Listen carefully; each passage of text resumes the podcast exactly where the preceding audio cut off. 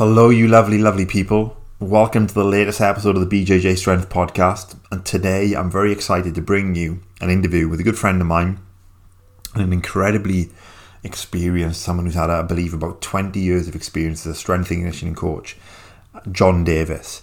John is, he's uh, actually, I was going to say former um, strength and conditioning coach for a, a, a number of California and high school football teams, you know, state championship level um, high school football teams. But he's about to start a new job. Um, he's been in in strength and conditioning in some form or another for the last 38 years. Um, having, you know, first got into, you know, personal strength and conditioning when he was 12, apparently, after he was told to get really strong legs and eat loads of bananas by his um, by his uh, coach at the time. So that's that's an interesting story. Um, you know, ex ex ex military, ex ex police officer, um, very varied um, and interesting life and, and background. Honestly, I think have barely scratched the surface of John's knowledge, but we've still got a two and a half hour episode. You know, we talk about kettlebells, we talk about Olympic lifting, we talk about his.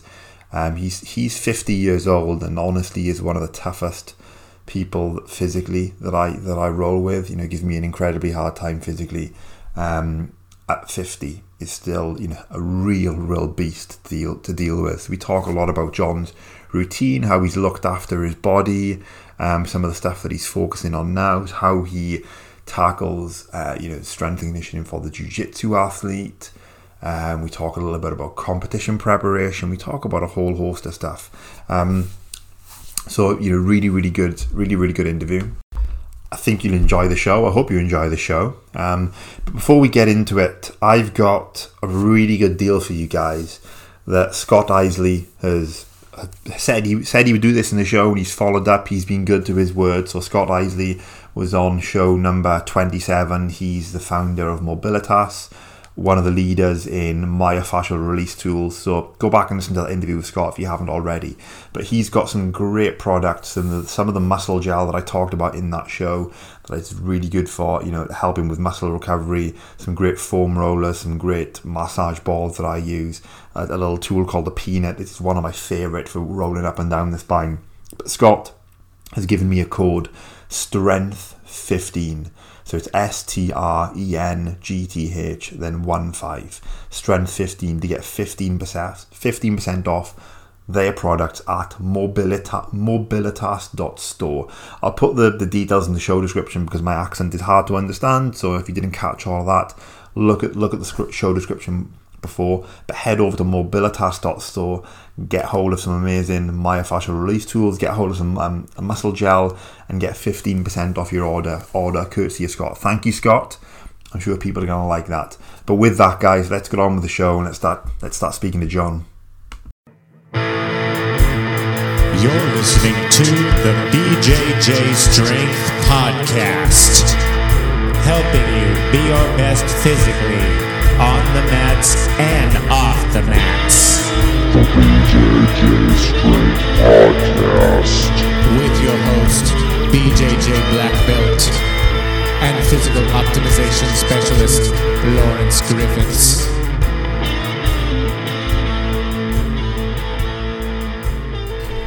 Um, we'll, we'll start. We'll start with introductions. So you're you're the famous John Famous. You're the famous John. Do you know why? You, do you know? Do you know why? You, why you're the famous John? No, I don't. Because I, I think you've you've picked up on this on one or two podcasts I've recorded for this show, but also when I've been on some other people's podcast. I always talk about there's a person that I talk about, and it, I, I, it will typically go like this. Um, so yeah, there's a guy I roll with, John, and he remind me how old you are. 50. So you're 50 right now. Say John, John, John is 50, and physically he is one of the toughest roles I have when I go training. And I and I and I, I use you as an example and a testament of, of looking after your body and how you can still roll like a lot harder than people 20 years younger than you. Okay. So this is this is that John. This is hey. John Davis for the for, the awesome. It's just been infamous before this, so now I'm famous. The infamous John Davis. All right, I, that, I appreciate that. But that's not the only reason I got you on here because you're not just you're not just tough. Um, you're obviously a great guy too. But give people just a little bit about your background in strength and conditioning and your background in jiu-jitsu, etc. And we can we can go from, from there. Yeah. Well, being 50, it's it's it's pretty deep and pretty long, but I'll, I'll try. And I thought about it, and I, I'll try to make this short. And how I got into being a strength coach was was a, a, a definitive moment in my life. It was when I was about 12 years old. My Pop Warner coach, he looked at me and he, and he said, "You know, you're a good football player, but if you want to be good in high school, you have to have strong legs and eat bananas." And I'm like, okay. And and that literally was the moment when strength and the nutrition aspect both became part of my life, and that was you know 38 years ago. And, I And what- when never this, this would have been 19, what, 80, 1970? uh, 19 about 1980. yeah, okay. Yeah, about 1980, and uh, he said that, and I was very passionate about sports. You know, I mean, I, I grew up in a in a pretty uh, crazy dysfunctional home, and sports was my outlet and it was my way out. Yeah. is why I was into sports and what drove me. So if if getting strong legs and eating bananas made me a better athlete, so I could become a professional and and get out of the situation I was in, I was going to do it, and I became seriously obsessed, and it's never stopped since that moment. And I started reading everything I could on nutrition and training, and my neighbor had some weights, and started lifting weights when I was 12 years old, and started eating and running at the track, and I got obsessed with it, and I continued on, and again until today. So that's how I, I began. Yeah. That's how I started Wow. in it. So, and I actually, this is pretty funny because I found a diet I wrote. I should have brought it for you. Okay. A diet I Send wrote when, when I was about 13 people. years old, and it said Davis Diet. My mom laminated it, and I looked at it, and I showed it to my friend the other day, and uh, he's like, "Oh, that's not bad." And I looked at it, it's not bad for like 38 years ago of, For a of diet- 13 year old. for a 13 year old. It said Davis Diet on it What too. was, what was on there roughly? What- And it was, it was just like soup and meat and some vegetables and you know actually it wasn't too bad it wasn't it wasn't too bad i, I forget everything else i should have looked at it before i came today but i'll show it to you i'll, I'll, I'll show it to you it's like a couple pages and, and I and I ago. and I came up with that. It's, it's kind of like how I come up with my strength systems and everything I do. I, I just read everything and I look at it, I evaluate it, does it make sense, and I put it together and see if it works. And if it works, I go with it. And I just started reading at the time and I started putting things together and I made a diet back then. Uh, again, at about 12, 13 years old. So Wow. what was what was the information like? If you can remember that far back. that I was reading. In, uh, in 1980, where, do oh, you, man. where did you get books? What were the books like? How? See, unfortunately, I was growing up in the 1980s, and in the 1980s, the the big thing was bodybuilding. So it was muscle and fitness. I started reading muscle and fitness magazines and Yeah. started reading those routines, and and I got and and I was following those routines and eating a lot of food and training. There was no performance training. There was no Olympic lifting or kettlebells or anything like that. It was bodybuilding stuff. You know, go up there and do three sets of ten and pyramids and drop sets and all those things. And I started doing it, And it will make you stronger if you come from a base of zero. Absolutely, yeah. And I got stronger, and I, and I was stronger than most people pr- pretty quickly. I mean, I went and I and I started at, at my freshman year. I went into high school. I was a pretty good athlete. I ran a four seven and a forty, which is pretty good. Yeah. You know, not amazing, but pr- pretty solid. And I ran track because I knew you had to be fast. And then in the off season, I was lifting. I was lifting hard. So by the time I was 17, I went from about 135 pounds as a freshman to about 190 pounds as a junior. And I ran track a couple years. I was squatting over 500 pounds for reps. I was I had some really strong legs. I was pretty big back then. Wow. So I went into my junior year and I thought, man, this is gonna be awesome. We're timing 40s. And I'm like, I know I'm gonna run like a four or five or something. I was pumped. And I get up and, and I'm in my stance and I go and I felt, man, that was a good time. The coach goes four nine. I'm like, You got what? you got slower. I, and I was cussing at him like, "You're wrong." Do it again, four nine. Did it again, four nine. And I was so pissed. I was so pissed. I got slower. I was bigger. I was stronger. Did all these things, and I got slower. And really, that kind of directed again my path to how I'm a strength coach and my philosophies and what I think and my my I guess obsession with whatever I'm doing is is it relate to the mats or the field or whatever the sport is, you know, and it's not about looks or how much weight you lift, but does it actually translate to what you're doing? And that hit me, and I didn't know at the time. All I know is I did this, and this was the result, and it sucked. Mm. You know, and that concept kind of stayed with me. I went in the military, and I did some training, and and I remember in the military thinking like, you know, why are we running these long distances? We're tennis shoes and shorts, and we're running five, ten miles at times, and then we go out to the field, and we got weight, you know, a rucksack on. Boots. Yeah, boots, you know, carrying anywhere from 70. I mean, when I went to combat, you know, I was over 100 pounds carrying around Honduras. So, what is what does that running relate to that the field? Nothing. Those little skinny guys that would smoke us in those long runs, we'd go out the field, I put a rucksack, I'd uh, destroy them.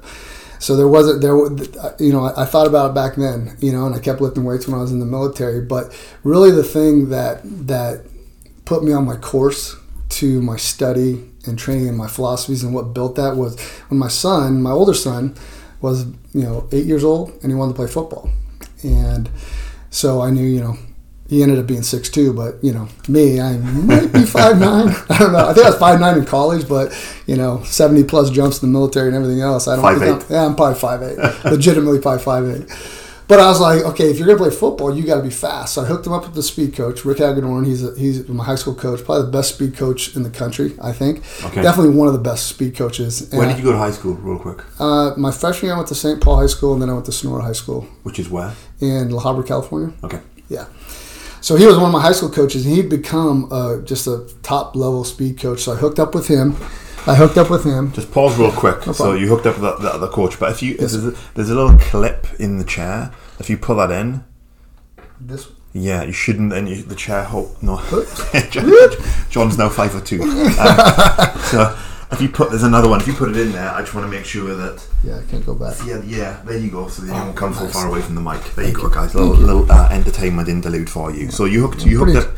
So you hooked up your your son with Rick Hagedorn. okay yeah And so I trained him in speed, and then we got to that level, and I was asking Rick, so to be a, an athlete, to be fast, what's the next step after you know we get the sprint mechanics? So to be fast, obviously, sprint mechanics is the number one thing. That's the quickest way to get faster.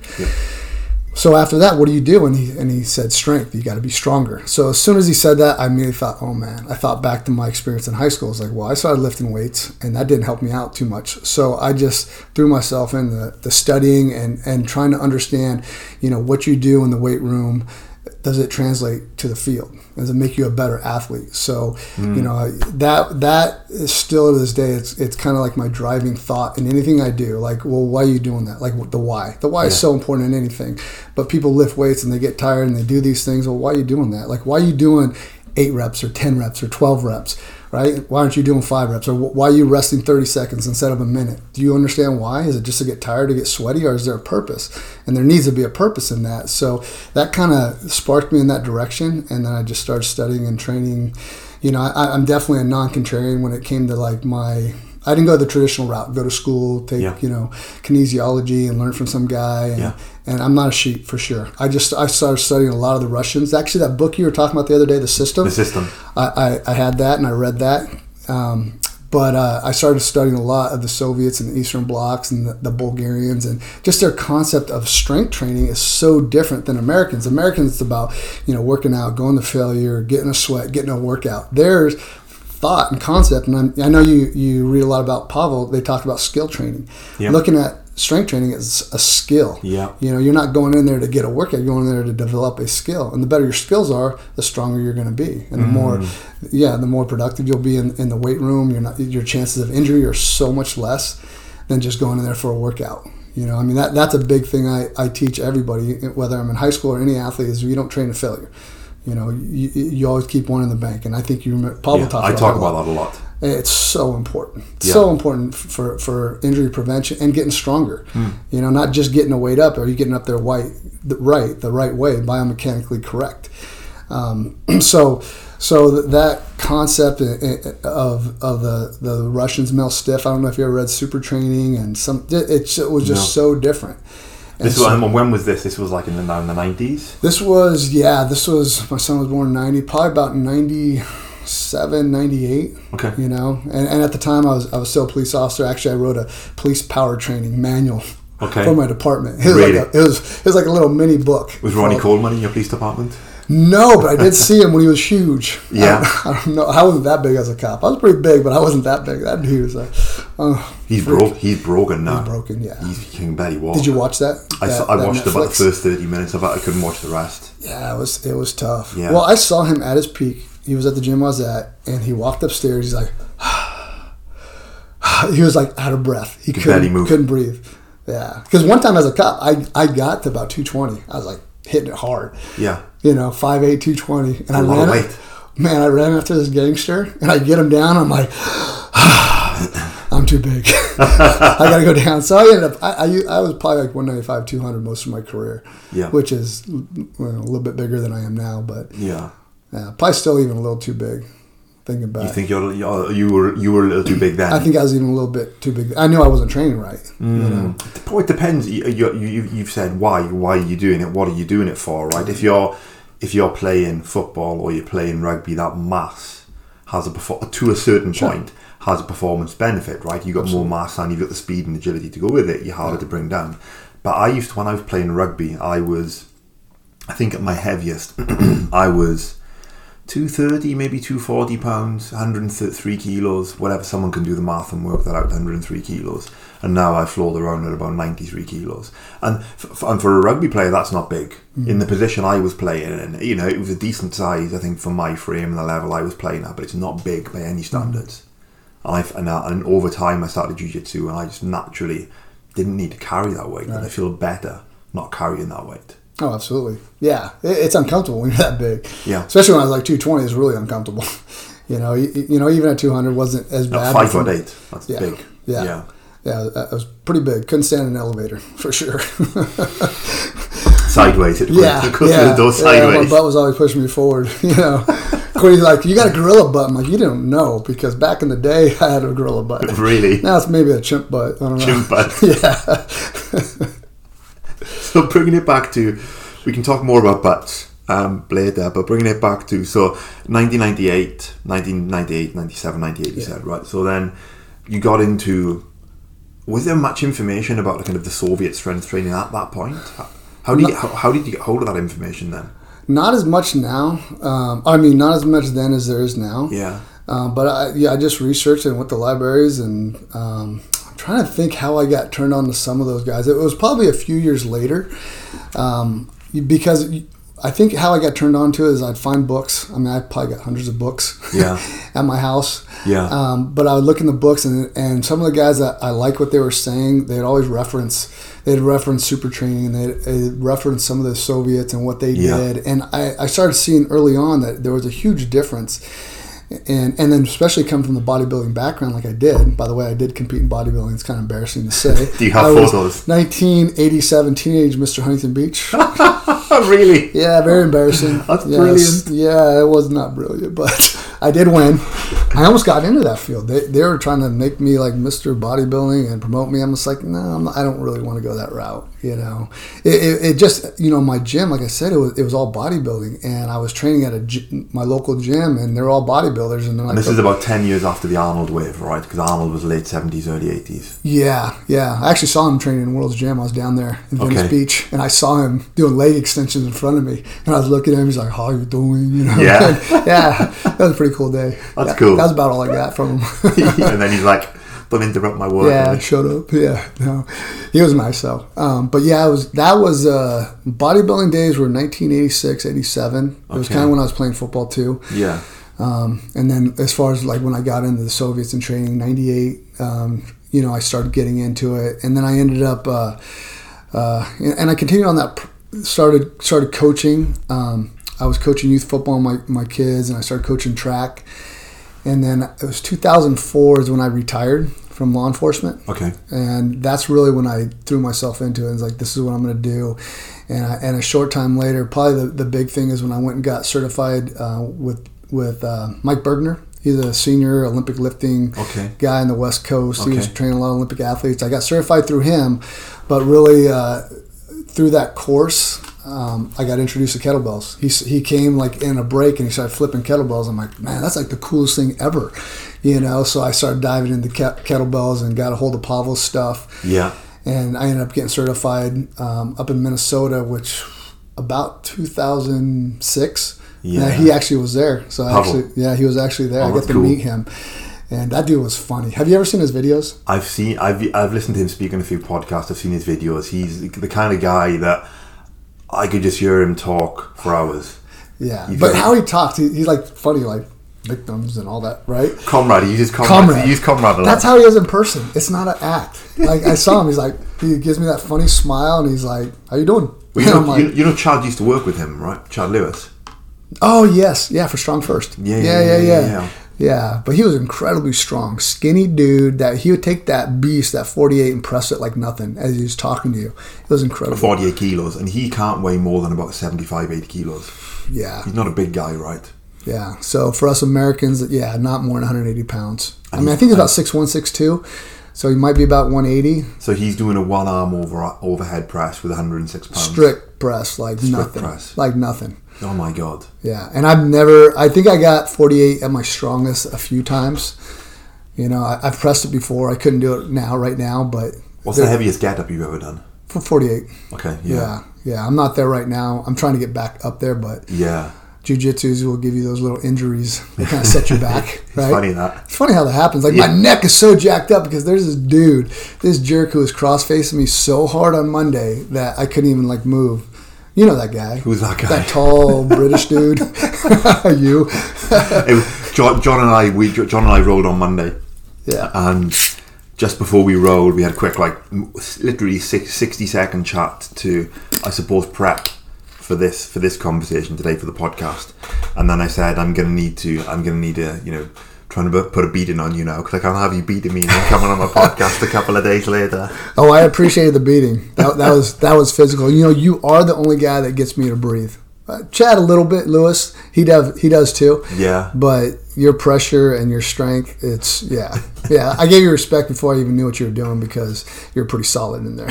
You know? Well, it's yeah, but no, we, we have good roles, man. Yeah. I enjoy I enjoy Yeah. rolling with you a lot.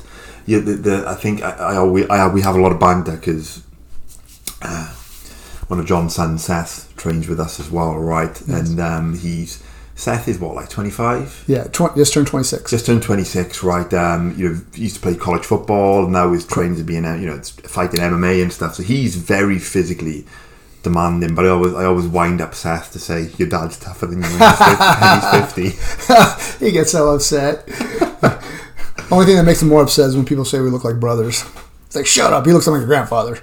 You look young for 50, dude. Thank you. Do you dye your hair? I don't. Everyone says I do. I do not dye my hair. Yeah, you got a little bit of grey in the beard, but not much. Yeah, my grandfather, he's his hair was dark up until he was like seventy something years old. He Hmm. got cancer. He got he got gray Yeah, really quick. Before that, his hair was pretty like jet black. just real dark. Yeah, Yeah. yeah, dark complected. Um, so yeah, no, it's my hair. It's I'm, uh, I still have it, and it's dark. So Yeah, you Yeah. do. It's a good. It's a, good- it's a good mop there.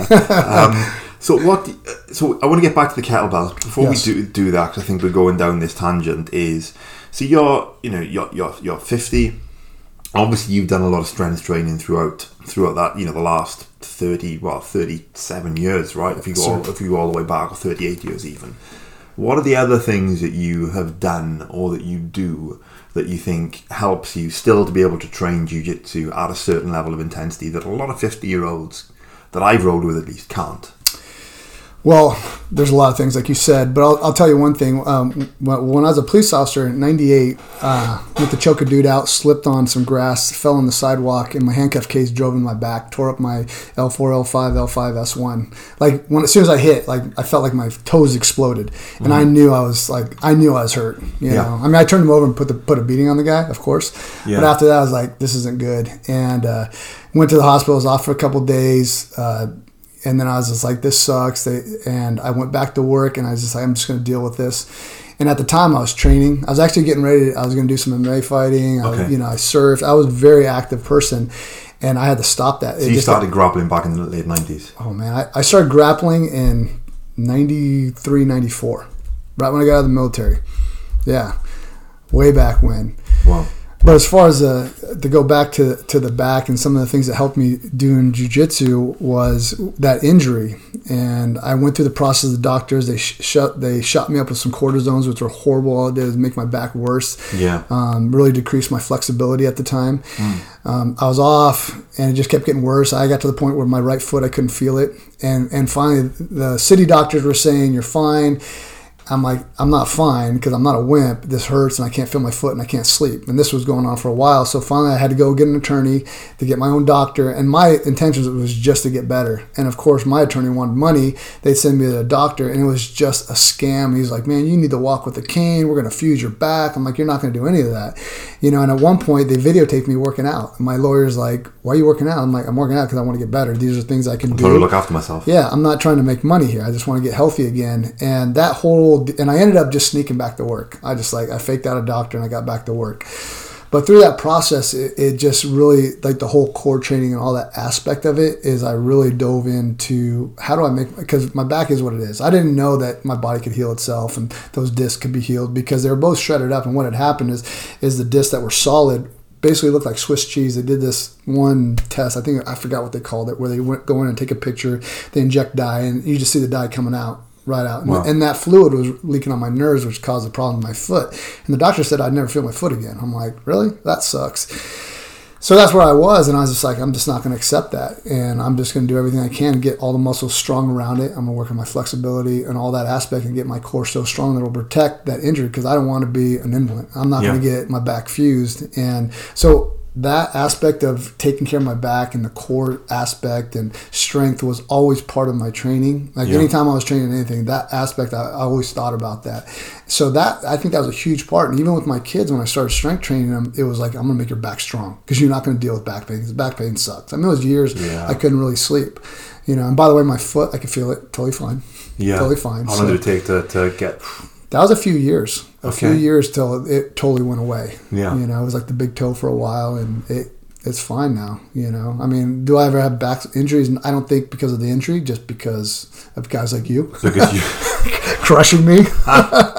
because you train jiu-jitsu, you get it happens, right? Right, a- abs- abs- absolutely. So that that's a big part of it. And then as far as a, a, a strength coach, um, one of the things I was on from an early time was was uh, flexibility. Like, what does actually that mean? I and people think of flexibility as touching their toes, and flexibility, uh, easy definition for me is strength through range of motion. Meaning, you know, I if I can touch my toes, that's great. But if I'm not strong from that position, that's not flexibility in my Strength mind through range of motion. strength through range of motion. And he, this is kind of funny because I started coaching my older son when he was eight years old, and this was twenty something years ago. He's twenty eight, by the way, Yeah. my oldest one. And we were warming up, and I'm doing dynamic. We're doing lunges and you know lateral lunges and you know inch walk, and the parents were like. They had this meeting. They were all concerned. They're like, "You're not stretching." I'm like, I started laughing at them. Right? I'm like, "Really? So, how uh-huh. many of your kids before they go on the playground stretch? You know, before they go on the jungle gym and jump off that jungle gym, they're like, they felt stupid. I'm like, did they ever pull their muscles? They're like, no. I'm like, kids don't even need to do that for. I said the only reason I do it is just to get them focused for the for the practice. Now, as you get older, you get more muscle, you need to do it. But still, that concept is the same. It's getting their getting our bodies prepped for what you're actually going to do. So static stretching, I, I you know read obviously what does static stretching do? It, it predisposes you to injury and decreases performance, and that's a fact, and it's been studied. And I think I heard you talk about that. Uh, I think one the only excep- I think the only exception I think the only exception that I would make to that there are certain things I do with uh, I do more dynamic type stretching for jiu-jitsu. Uh, uh, well, the only thing I have here is hi- tight hip flexors can inhibit sprinting. Is the is the only thing that I that I've heard of um, in terms of the, a positive side of strat, static stretching Yeah. going into. There's always exceptions, right? Sure. But most performance type type activities, I think jiu-jitsu can be depends what kind of jiu-jitsu fight and match you're going into going into training versus going into competition how explosive how dynamic you think you're going to need to be in that match right. whether I kind of suggest for people to do it or if you've got a pre pre-existing injury Mm-hmm. that you know for example if your hamstring is, is, is quite tight on the left hand side then you, you probably should try to you know lengthen that I think Mm-hmm. before go before going into it otherwise but generally yeah you know static stretching is I do. I have recommended it actually in one of the programs that I've got. I recommend it for people when they're doing combined with some strength training. But the idea of that program is not to develop maximum strength. The idea of that program is more to develop longevity and and and a, a, a- not performance strength per se, but fun. I don't even want to use the word function. I'm trying to stay away from the word function, but I mean Never um, heard that before. um, just general longevity type Yeah. strength. So I know it's not an ideal way to do things, but at the same time, if that's the only time that you can get your stretching in, it's, Yeah. I think it's better than not doing it at all. Yeah, and then how you do it too. I mean, Yeah. I, I don't think you're sitting there just like I'm gonna keep stretching, make it hurt. You know, like football coaches do, right? Yeah. You know, it- it- you know, you could do it and it, it, it could be productive. And there's times I'm not saying I've never done it, but it's usually post and it's not hard. You know, and, and there's a there's actually an aspect of static stretching because you're not always moving even when you're doing dynamic stretching there are times when you're stopped and if you're stopped what is that static so you're not continually moving So when you're working on mobility, so let's say you've got someone who is, you know, the hams- hamstrings are quite tight and quite short, which is going to be really common for a lot of people. Sure. How would you how would you tackle that with someone? Well, the mobility aspect, I would always, I usually always start with their hips because usually that's where most of our problems are, uh, for sure in the hips, you know, and I'll kind of work out from there, you know, focusing on, on, on the hip aspects and, and the mobility. Um, basically going doing a 360 around. You talked about hip flexors and our gluteus minimus and Yeah. um, for sure uh, the, the glutes themselves. So, so I'll, and that's how I one. of- Well, it's not the initial way I start my warm up, but that's what I'll focus on early on on my warm up. You know, I have a definitely a, a, process to how I warm my body up. I go through the joint warm ups first. Yeah. You know, especially being a little bit older, that's really important. And then I'll go through the hip aspect as, as far as the center. You know, our core, whatever Yeah. you want to call it, getting that loose, and then working out from there. Because you, a lot of times that hamstrings being tight um, is the reasons that people do pull hamstrings or their hips are off, and, the, and the, their hamstrings will compensate and end up pulling. Um, I actually I've learned a tremendous amount about the whole kinesiology and that aspect. I have a muscle doctor, Dr. Adams, Mark Gomez. These guys, uh, you talk about what's helped me train today. Yeah. Without those guys, there's no way I'd be training today. Um, they Okay. really like. I got to myself to a point after the injury where I could do a lot of things, but I still wasn't training. Yeah. But when I went to them, they, they you know, how can I explain what they do? I, the, the term he uses is like neuromuscular reeducation. Basically, goes Okay. in there and balances out your body. You know, and, and a lot of us, you know, especially me, had a lot of old injuries and scar tissue. And the scar tissues get up there and disrupt, you know, how our muscles are designed, and it's going to make your muscles weaker. So he gets in there and he digs, and it's not comfortable. Um, I guess you could think of it Kind of, kind of, a- as as deep tissue, but it's a lot more than deep tissue. I mean, he uses a lot of different techniques, um, but just getting in there and digging out all the old scar tissue I had, balancing out my muscles, telling me what was weak, what was strong, uh, what I need to strengthen up. And I've used him with all my athletes over the years. He's out in Orange. Um, and he's done amazing work. He, he works with NFL athletes and what are the kind of what, what so new so you said neuromuscular re-education. Re-education. I just asked him like, "What do you call what you do?" You know, re-education? And Okay. he goes, and he and he used that term. I mean, he's Jim Adams is a, is a chiropractor. Mark is like a kinesiologist. But the system they do is they use everything. I mean, we've heard of Rolfing and deep tissue. Um, what's the other one? Pressure point release. yeah.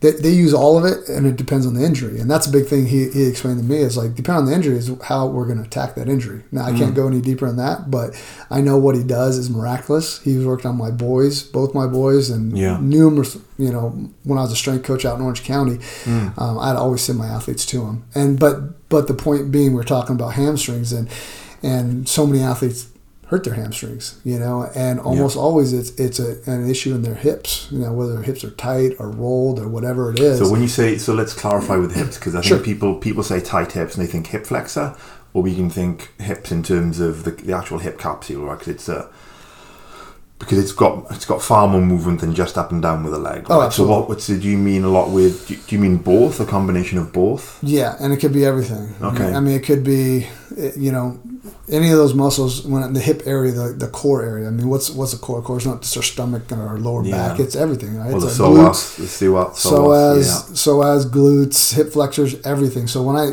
so I, I there'd probably be a better way to put it. When I say hips, I'm meaning everything, you know, and some type of muscle imbalances. And as athletes, we're our we get jacked up, we get pulls, and our hips are off because of a soft tissue issue.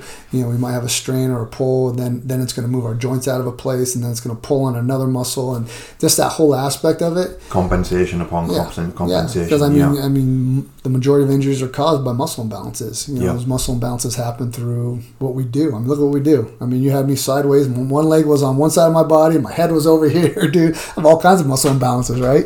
The fact um, that y- your fact that you're going to be right-handed or left-handed predominantly, you've automatically everyone's got an imbalance, even with the even with the organs in the body, mm-hmm. right? It creates certain imbalances, and um, I've uh, I'll point to the book I'll show you later, Anatomy Trains, over there, Um, and the, the if you come across, well, obviously you know what the myofascia is, right? I'm not going to insult you by, by asking that, but the idea that well, the fascia is just one web, but we have these. At least the theory goes, and he calls it a theory himself, but it has a lot of clinical practice that backs it up. Is that we've got certain lines of where the force travels along Right. the myofascia of the body, and I've been doing some assessments on myself before I start using it with people, and I could see that there's these little just left shoulder maybe slightly further back mm. l- slightly tighter on the left on the left hand side and just these little things that when you're just scanning across you don't really notice it but when you do an actual assessment and you really go into it you start to pick out these imbalances like my left calf and left foot being a lot a lot tighter and then that obviously translate up through up through the body and it's it's crazy stuff Yeah, yeah, yeah. I heard you actually talking. I, I heard that the myofascia is actually an organ now. I heard did, that. That's awesome. did you listen to the last podcast? About half from? of it, yes. Yeah, about half of it. I didn't okay. get to. I yeah, I want to fin- finish it, but I heard it's an organ now. Which mean, our skin's an organ, so why wouldn't the myofascia? Yeah, give me two seconds. We'll just. So yeah, the well, I don't think it's well, it's new to a lot of people, and we, we look at. And I've got. I'm looking at some of the books that I'm reading, and you see the anatomy books, and they'll talk about the the connective tissue in terms of the connections of the muscle to the bone, but mm-hmm. almost no not not anatomy book, but more strength and conditioning books that I've read, and you've read a lot more than me, so you may find oh, I've had a different experience. But a lot of it, they don't talk about the fascia. It's it's very reductionist, is the way that we look at the body and try to break it down to its individual components. Which is, if you let's bring it, let's bring it to jujitsu.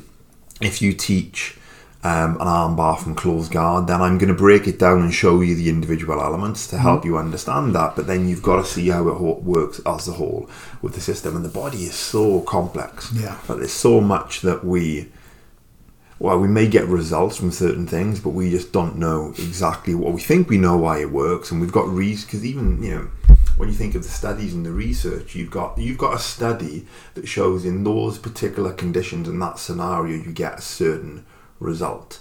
But that, that's all it, it proves that in that scenario you may get similar results. It doesn't pr- prove it infinitely that it's Right. always going to be that This way. is the way you do it. yeah, Yeah, absolutely. Yeah, Yeah. it's always evolving. Strength training is always evolving.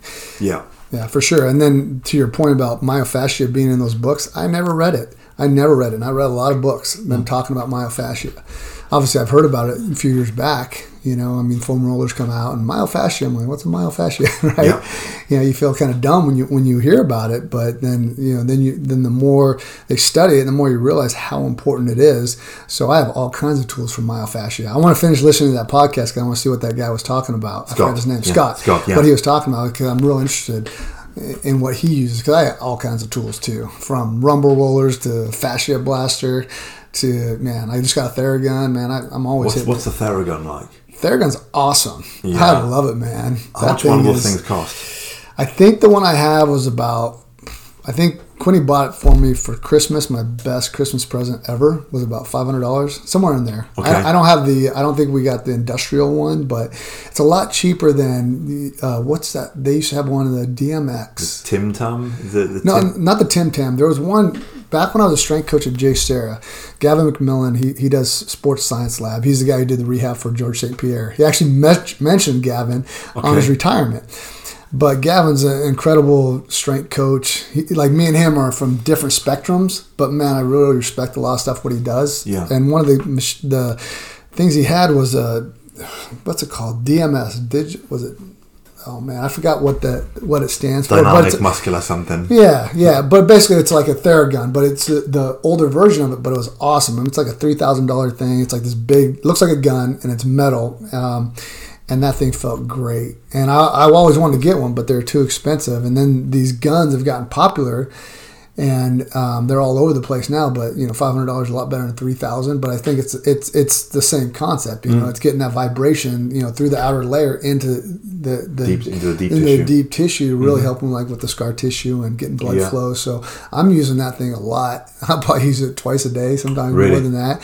And I'll usually like my whole warm up process, my old man warm up. I mean, it's gotten longer and longer. So it's probably like Do you have a hour plus. routine that you a routine each morning that you do? Yes, So you, what time do you get up in the morning?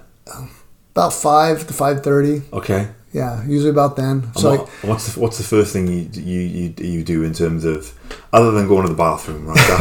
other, other than going to the bathroom, how does just talk me through it? What, what my would it- morning. Yeah, yeah, yeah, yeah. ab- absolutely, because I'm pretty routine. But the first thing is drink water. And I'll probably drink 12, 16 ounces of water right How, many, how, how many milliliters is that? What's sixteen ounces about? Is about I don't know. it's about I'm five pretty good hundred at mils. I'm pretty. I'm pretty bad at math. I need So, we need a mathematician to work part time on the show because we always throw these numbers out. Yeah. Well, we got 12 to 16 750 milliliters. Probably about. Probably about 750 milliliters. So three quarters of a liter. Yeah. Okay. Yeah, yeah. Pint and a half. Yeah, it's alkaline water, and I got my big thirst slayer, right? Alkaline because you have a filter, right? You have a filter. I do have a your home? filter. Yes, Yeah. yes, sir. I have one of those. So I'll, I'll drink that, and then I'll then I'll do a contrast shower, uh, starting off with cold. You know, Yeah. I do I'll do the Ben Greenfield method of five minutes, twenty seconds cold, ten seconds hot, um, and then from there I'll go down. I'll, I'll drink my apple cider vinegar drink. Yeah. What? Okay. What do you put in it? I put two tablespoons of apple cider vinegar. Yeah. I squeeze some lime and some uh, sea salt. Okay. Yeah. So so I'll drink that, and then while I'm So you don't mix it with the water. Yeah, I'll mix it with. I'm sorry. Oh, yes, mixed with yeah, the water. Yep, yep. Okay. Yeah, I mix it with some water so I get some more hydration in that way. Yeah. And then uh, after that, then I'll start making my coffee. I make it for myself, Quinny, my wife, and then also my son, who complains. You know, is that all the coffee, right? So I'll, I'll- I'll make some coffee, um, and. Uh, and then, and then from there, then I'll, you know, I'll, I'll do some reading. I'll read the Bible usually, and then I'll, then I'll um, prep for my day. Yeah. A lot of times it's checking for work Yeah. for what I'm doing, what what what am I looking at as far as my workload for the day. Yeah. And then I'll start my warm up um, probably around 7:30, and it depends on how sore I am. And then my initial my initial warm up there would be usually usually the gun, usually the Theragun. Yeah. Um, and then from there, depending on how I feel, if I have something that's really bothering me, um, I'll, I'll probably roll out and get my whole body, you know, and, and hit an area with like a rumble roller. Yeah. is what I use. Yeah. that, that form of foam rolling. And I might hit an area hard, Mm-hmm. and then I, then I've also been using what I see right there. That's so right. And Oh, that So thing Right. is Yeah. so awesome. Yeah. You know, that's pretty good, huh? So awesome. so it's so, it's so awesome. Oh. So I they, love they that do you know what? We can talk about it because they they, they, they, they sent me this and I've, I've been using it. I've enjoyed paid it a for lot. mine. I've been I, I, yeah. Well, I'm. There you go, buddy. You got to you got to be like a strength an expert. Um, that's awesome. That's uh, I'm going to sound like a twat when I just said that, but anyway, um, yeah, I, I've, I've been enjoying it. I've been enjoying it, but I, I've wanted to give it a thorough usage over a couple of weeks before I talk about it with people. I'll just talk about it because I use it. Yeah, absolutely, go for it. And, and man, I mean, the psoas is, you know, I, I know your listeners here, you talk about the psoas, so they probably have an idea, but a lot of people still don't to this day, which amazes me. I Mm-hmm. mean, it's that thick strand that goes from our stomach to our lower back, and it's the tightness causes. Attaches to a the bottom rib, rib at the back. Yeah, yeah, yeah. I think so. It, I'm trying to think exactly where it attaches, but it attaches to our back. How's that? Somewhere in the back. it's somewhere in the back. Yeah. and it causes a lot of pain, and it's usually tight from from sitting or diff, different things. And Just modern life. Yeah, and getting back, I talked about Dr. Adams and, and and Mark Gomez. One of the things they do is they dig in that psoas, and it is not comfortable. And the worse my back is, the more it hurts. Yeah. So, and I've never found a tool that can get to the psoas like they do. So when I saw that, and I, and I heard on Joe Rogan, Michael Chandler was talking about it, and I'm like, I'm gonna get this thing. I'm gonna buy it. You know. So I got that, and man, that thing's amazing. I also use it for my my upper back too. You know, I mean, we get a lot of tightness in our shoulders, which is very painful to use that thing on. But man, it helps. It helps. I used it a lot last night because again, some dude smashed me yesterday, Lawrence, and uh, it helped a lot. I could actually move my head. So, man, I love that thing. So, so back to what you were talking about. My warm up routine is I'll do the gun, I'll do the roller, and then and I almost always do the Pso-Rite. Just even if it's just real quick to get get my psoas loosened up. Yeah. Yeah. So when I get done using my tools, um, then I'll then I'll go into my warm up, which I'll start with a joint warm up, which is just getting you know getting my joints, which could be just like body twists and circling my arms, hip twist, Just getting the joints moving Getting the the, joints through the full range of motion. get, getting the joints first, right? Okay. And, and then from there, then I'll go into like my movement, which, which it- it's not, it's it. I guess you could call it dynamic movement, but it's stuff I'll do on the ground to get that hip or the core area, all those things, things warmed up. Stuff like a like a you give me- scorpion, um, iron cross. I'll do some cobras. Like Yeah, you know, because um, I don't know if I told you this, but a few years back I got certified with Gymnastica Natural, which is Yeah, you did mention yeah, that. Alvaro Romano. You know, all Yeah. the crazy stuff Rickson and all those jujitsu guys do, and I and I heard about that. I was reading Jiu Jitsu Academy by Saul Ribeiro, right? I don't know if I said his Jiu name. University. Jiu-Jitsu I've University. Got a, I've got a copy of it actually. Yeah. Yeah. So if you look in there, it has Gymnastica Natural, and I started looking into it. And just by chance, Alvaro Romano was down in San Diego holding a certification course, and it was like fifteen hundred bucks. I was like, oh my gosh! But I'm like, I got to do this, man, because I Yeah. need to be able to move. And I went down there, and it turned out to be me and one other guy. And so it was me, another guy, and Alvaro Romano for three days. Private, pro- shit, like private. He usually class. has hundreds. It was just a last minute deal.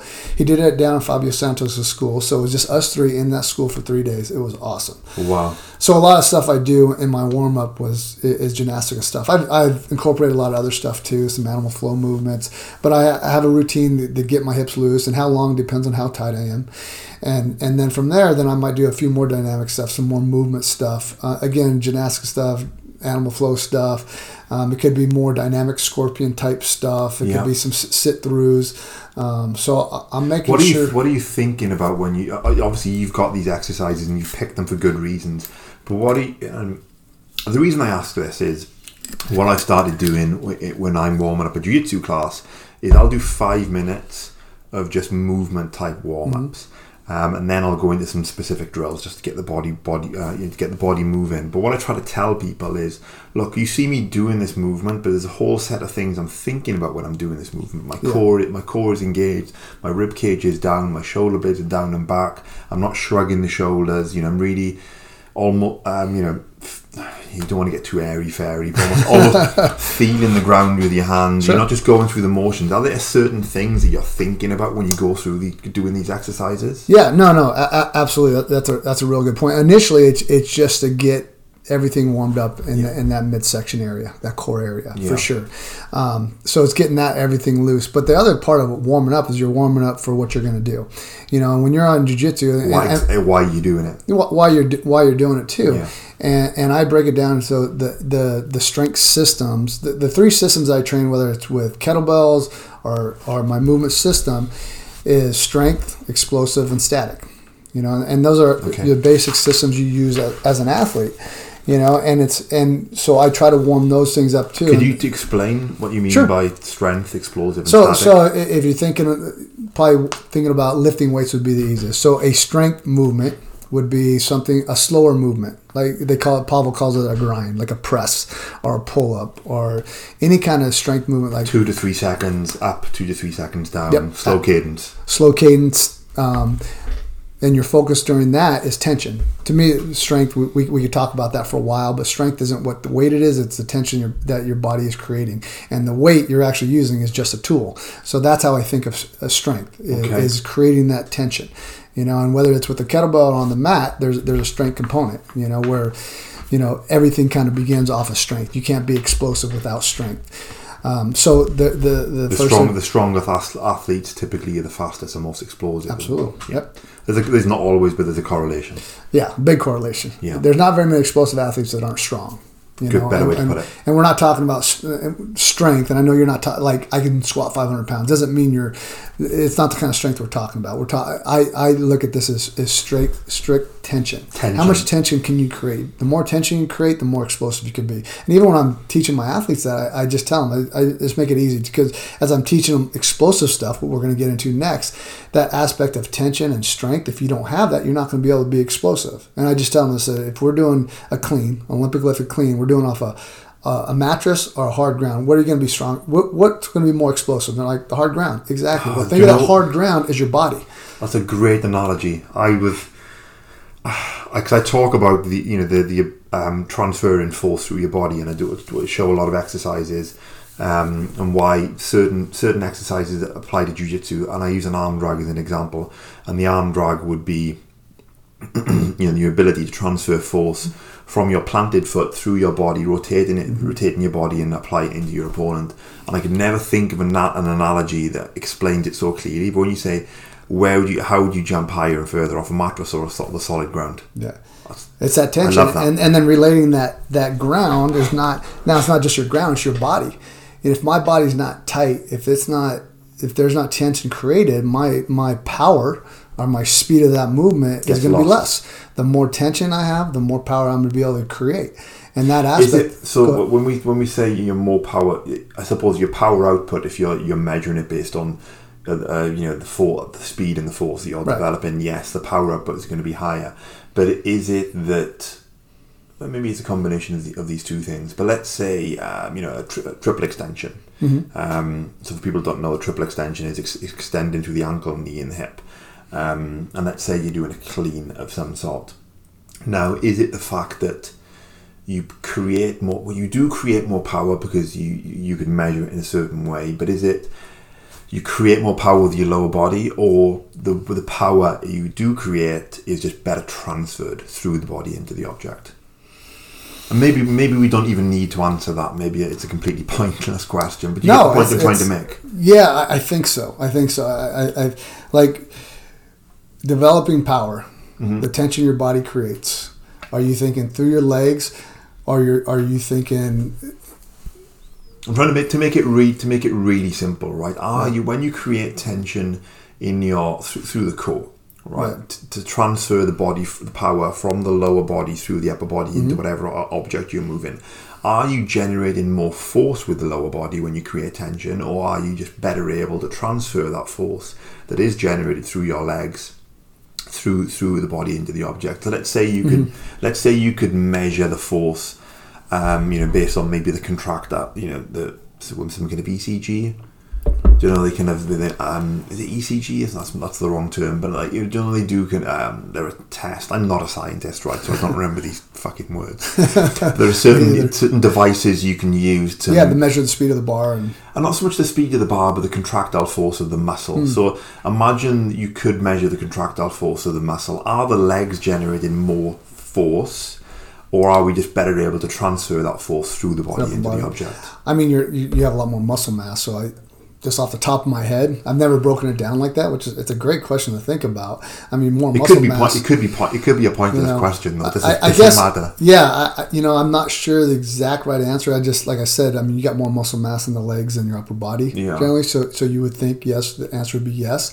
But how I teach it, how I teach it to my to my athletes though, is is when you're doing a triple extension Yeah. or explosion, uh, your feet are the most important. Your feet got to be solid. You Mm-hmm. know, Ab- absolutely. That's where it starts from. But it's it's your whole body moving that weight. You know, yes, the, it's transferring up for sure, and that transfer of power and force is really important, especially when you're doing movement. But a lift like that, I, I teach them whole body tension, and we want the body to contract as a unit. You know, how are we going to create most power? Everything. Like some guys, when they do Olympic lifting, um, they'll start with their feet, and then they'll kind of do their hips, and then they'll kind of shrug at the end. Like when I teach it, it's, it's one moment, it's one movement. I get them in their start position. I'm like, go right now. You know, Well, what exercises would you do to teach someone that? that that motion. Yeah. I mean, the clean would be a great. I have a bunch of different techniques. But before you put them on the, put- would you you- would you use anything before you put them into a clean? Let's say they've done a general preparation phase of you know they've done they've trained you know maybe some squatting, some deadlifting, Mm-hmm. etc. Different exercises over a four week period, let's say. But then you're teaching them how to how to do the clean or another exercise. Are there particular exercises that you use before that to try to teach them to to recruit the entire body in that way? I mean, uh, you could use obviously the kettlebell would be a great way. Like when I get really young athletes, just teaching them the swing, which is it's the same angle, it's the same muscle contraction. Just Yeah. the Olympic lift is quicker, but it's the same motion for sure. It just lacks the, extension of the foot. I don't have to have a kettlebell to teach. I've been teaching Olympic lifts for so long now. Yeah. I mean, I definitely have a method for doing it, and I could teach a you know if a five year old could listen. I used to have a, a five year old kid, right? He was literally five years old, and he wanted to lift so bad.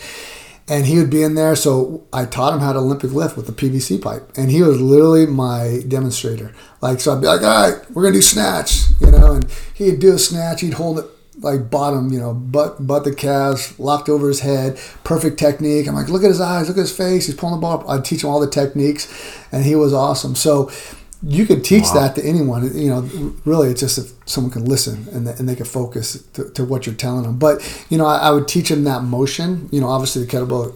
You know, swing is a great way to do it. Yeah. And then you just, you know, then you put a bar in their hand. And you're like, all right, same angle as when you're in the when the when you're swinging it back. That's the same angle you start your Olympic lifts with. And you could start them with hanging a lot easier. So I usually start them in the hang position, which is the bar above their knee, so they're not going, they're pulling it off the ground. It's halfway between the So knee, and, yeah, halfway the between actual- the knee and the, the waist. It, it's just above the knee. Oh, just above just the knee, Just above the okay. knee, and that that's the point of triple extension. You know, and that, that's the same angle you create when you're doing a swing properly in the kettlebells. Um, you're swinging it between your legs. You're at that same angle as you start your clean from. So if I teach them swing, it's easy to teach them the Olympic lift. But if I'm just teaching them straight cleans from that, then you know I'll stand them up. I'll make sure their feet are right. Um, I'll get them in the right angle, and I have a few different techniques for doing that. For some guys, I'll just tell them, "All right, bend your knees. Don't bend your knees anymore. Push your butt back. You know, get your And they, straight." get, and they get it. and they go right there. Yeah. Or, or I'll go up to them, and this is another technique I use a lot, especially with athletes. Is I'll go up to them and I'll walk towards them. I say, "All right," and I'm walking towards you, tackle me and then freeze, and I'll walk toward them, and the hips will go back naturally because it's a natural mo- motion. Or I'll tell them as I, I'll tell them, "Okay, I want you to, to jump, but I want you to just swing your arms back like you're going to jump and freeze to the bottom," and they'll do it. And that's I, a good one. And I and I have them freeze. And I said, "See that angle right there?" And if I'm teaching them a swing, I'm like, "All right, put your hands between your legs." All right.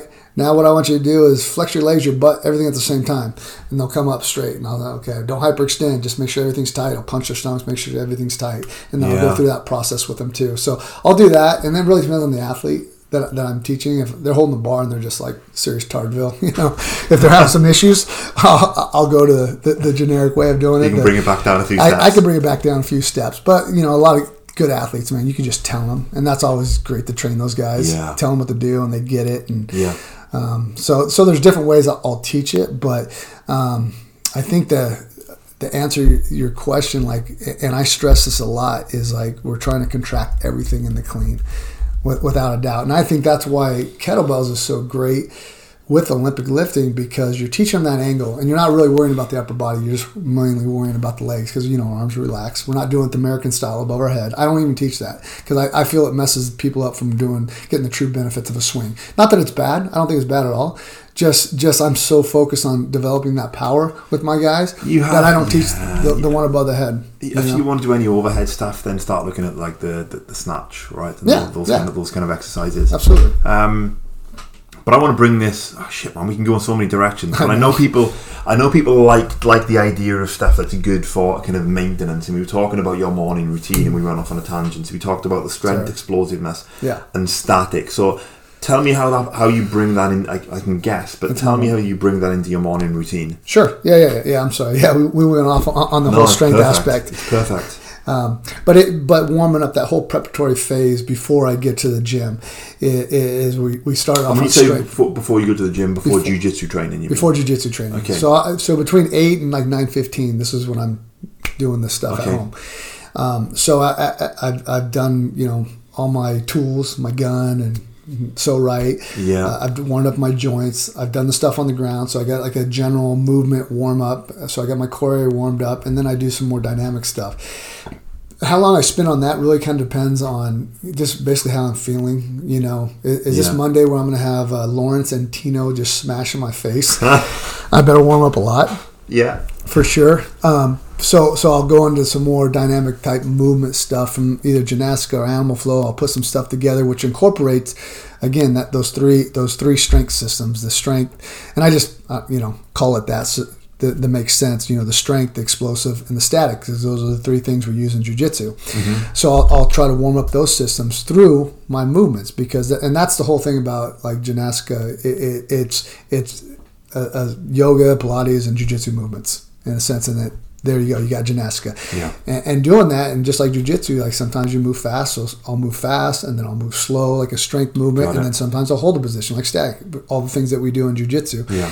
Then on, on top of that, the movement stuff is from multiple ranges uh, of how our body can move. Basically, is the areas that I'm trying to hit. Them, you know, and, and so the, how I connect my strength system and my movement system is that concept of those three systems mm. and being strong, being explosive, and being able to hold a position from any position. Yeah. You know, so I, I try to incorporate that my overall thing for jujitsus or fighters or whoever I might be training in myself. Um, those are all, that's that's my system in a sense, or, or my thought process of how I'm Mm. trying to train my body, so I can keep training, so I can hang, not get killed by you guys or young guys like all those crazy purple belts we got at our gym that are Yeah. just killers, right? Yeah. you know. Yeah. Um, so that that's Well, you're you're you're a crazy killer purple belt, but you're just you're just a little older. yeah, who started jujitsu a long time before these guys were born. How funny is that, right? For some of them, yeah. Yeah, For some most of them, them. would- yeah, Yeah, yeah, yeah. Quite a lot of them. yep. Oh, that, that is that is crazy. So, if, God, I, but yeah, because yeah, twenty four. Because Tino, right? Tino started in like 93, 94. Did he start that long ago? I know he's been doing it like 20 years. 20 So- like, like 25 years and he, like Yeah. he's but he's been consistent for 23 Yes. 25 24 years or however long it is that's Yeah. so he's a killer Oh, um, yeah. Oh, yeah.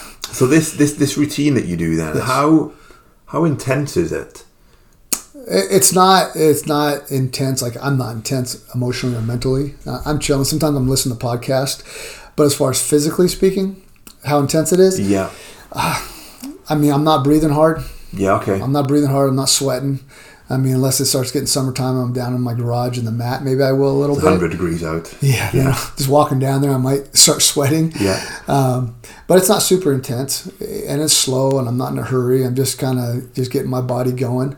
Um, I might have to increase it if I'm in a hurry for some reason. Yeah, you know, depending yeah. what it is, or if I got an early morning training session, and and I, I've been doing that a lot lately. Um, you know, Jeff Jeff Stiff, one of the new, new dudes who just joined our gym, oh yeah bald dude. But Yeah. you know, he's been coming over, and we've been doing a lot of drilling in the morning. okay Um, but so I'm like, man, I got to get up even earlier. I got to get my warm up going and, and get myself prepped. I, I warm up for our warm up, you know, because I know I got to do a lot more. Do you um, do that stuff do you do that every day every day? every day Every day. Yeah. And you know, back you know, back before I joined Carlson, the times I'd get hurt were the t- days when I would get busy and I wouldn't warm up. So Mm. I just said I'm not going to do that. I did it too many times. I think I tore my QL probably three or four times. oh shit that's gotta hurt And those suck. Yeah, those suck when you tear those because you can't do anything. You know, and you and the, Q, and, the, and the QL for people, I, I think people are going to know what the QL is, but if, if you if you don't know, the QL is a muscle that I suppose you could think of it almost as the opposite to where the psoas is, right? 'Cause it, Yeah, run, it runs from on top yeah. on top of. Um, I don't know. I, I forget the exact attachment, but roughly from the, the, the back of the hip up to I think the, the first or second rib. Yeah, it's like that lumbar lower back. You put Yeah. your knuckles in your lower back and those muscles that are. It's just tight. like it's like it's yeah. it's yeah it's like about an inch or two away from kind of vertebrae, right? Yeah. either, either side, yeah. Yeah. And you know what? The to third, suck. the Theragun's been great. I think it's been like when I first got it, I felt it like breaking up the scar tissue. Yeah. because I like I said, I tore it so many times that uh, I was always really um, cautious of that. You know, Yeah. conscious of that, I should say, of warming that thing up right. And I just said, I mean, Quinny's like, warm up. Don't train if you don't warm up. I'm like, man, I want to train. It's like, and if I don't have time, then I won't. I won't train. For what, for no matter what, you know, because I don't want to. And since I've had that and I've done that warm up, I haven't had any anything that's put me out with my lower back. I'm not talking about my knees and my elbows, but um, as far as my lower back, uh, I haven't had anything that's taken me off the mat for any, any length of time. I mean, tightness, tension, but like we said, that's just jujitsu. Just day to day stuff. just So yeah, the stand the standard stuff, right? You know, it's nothing. Uh, you know, uh, nothing is going to protect you from from injury 100 percent apart from doing nothing.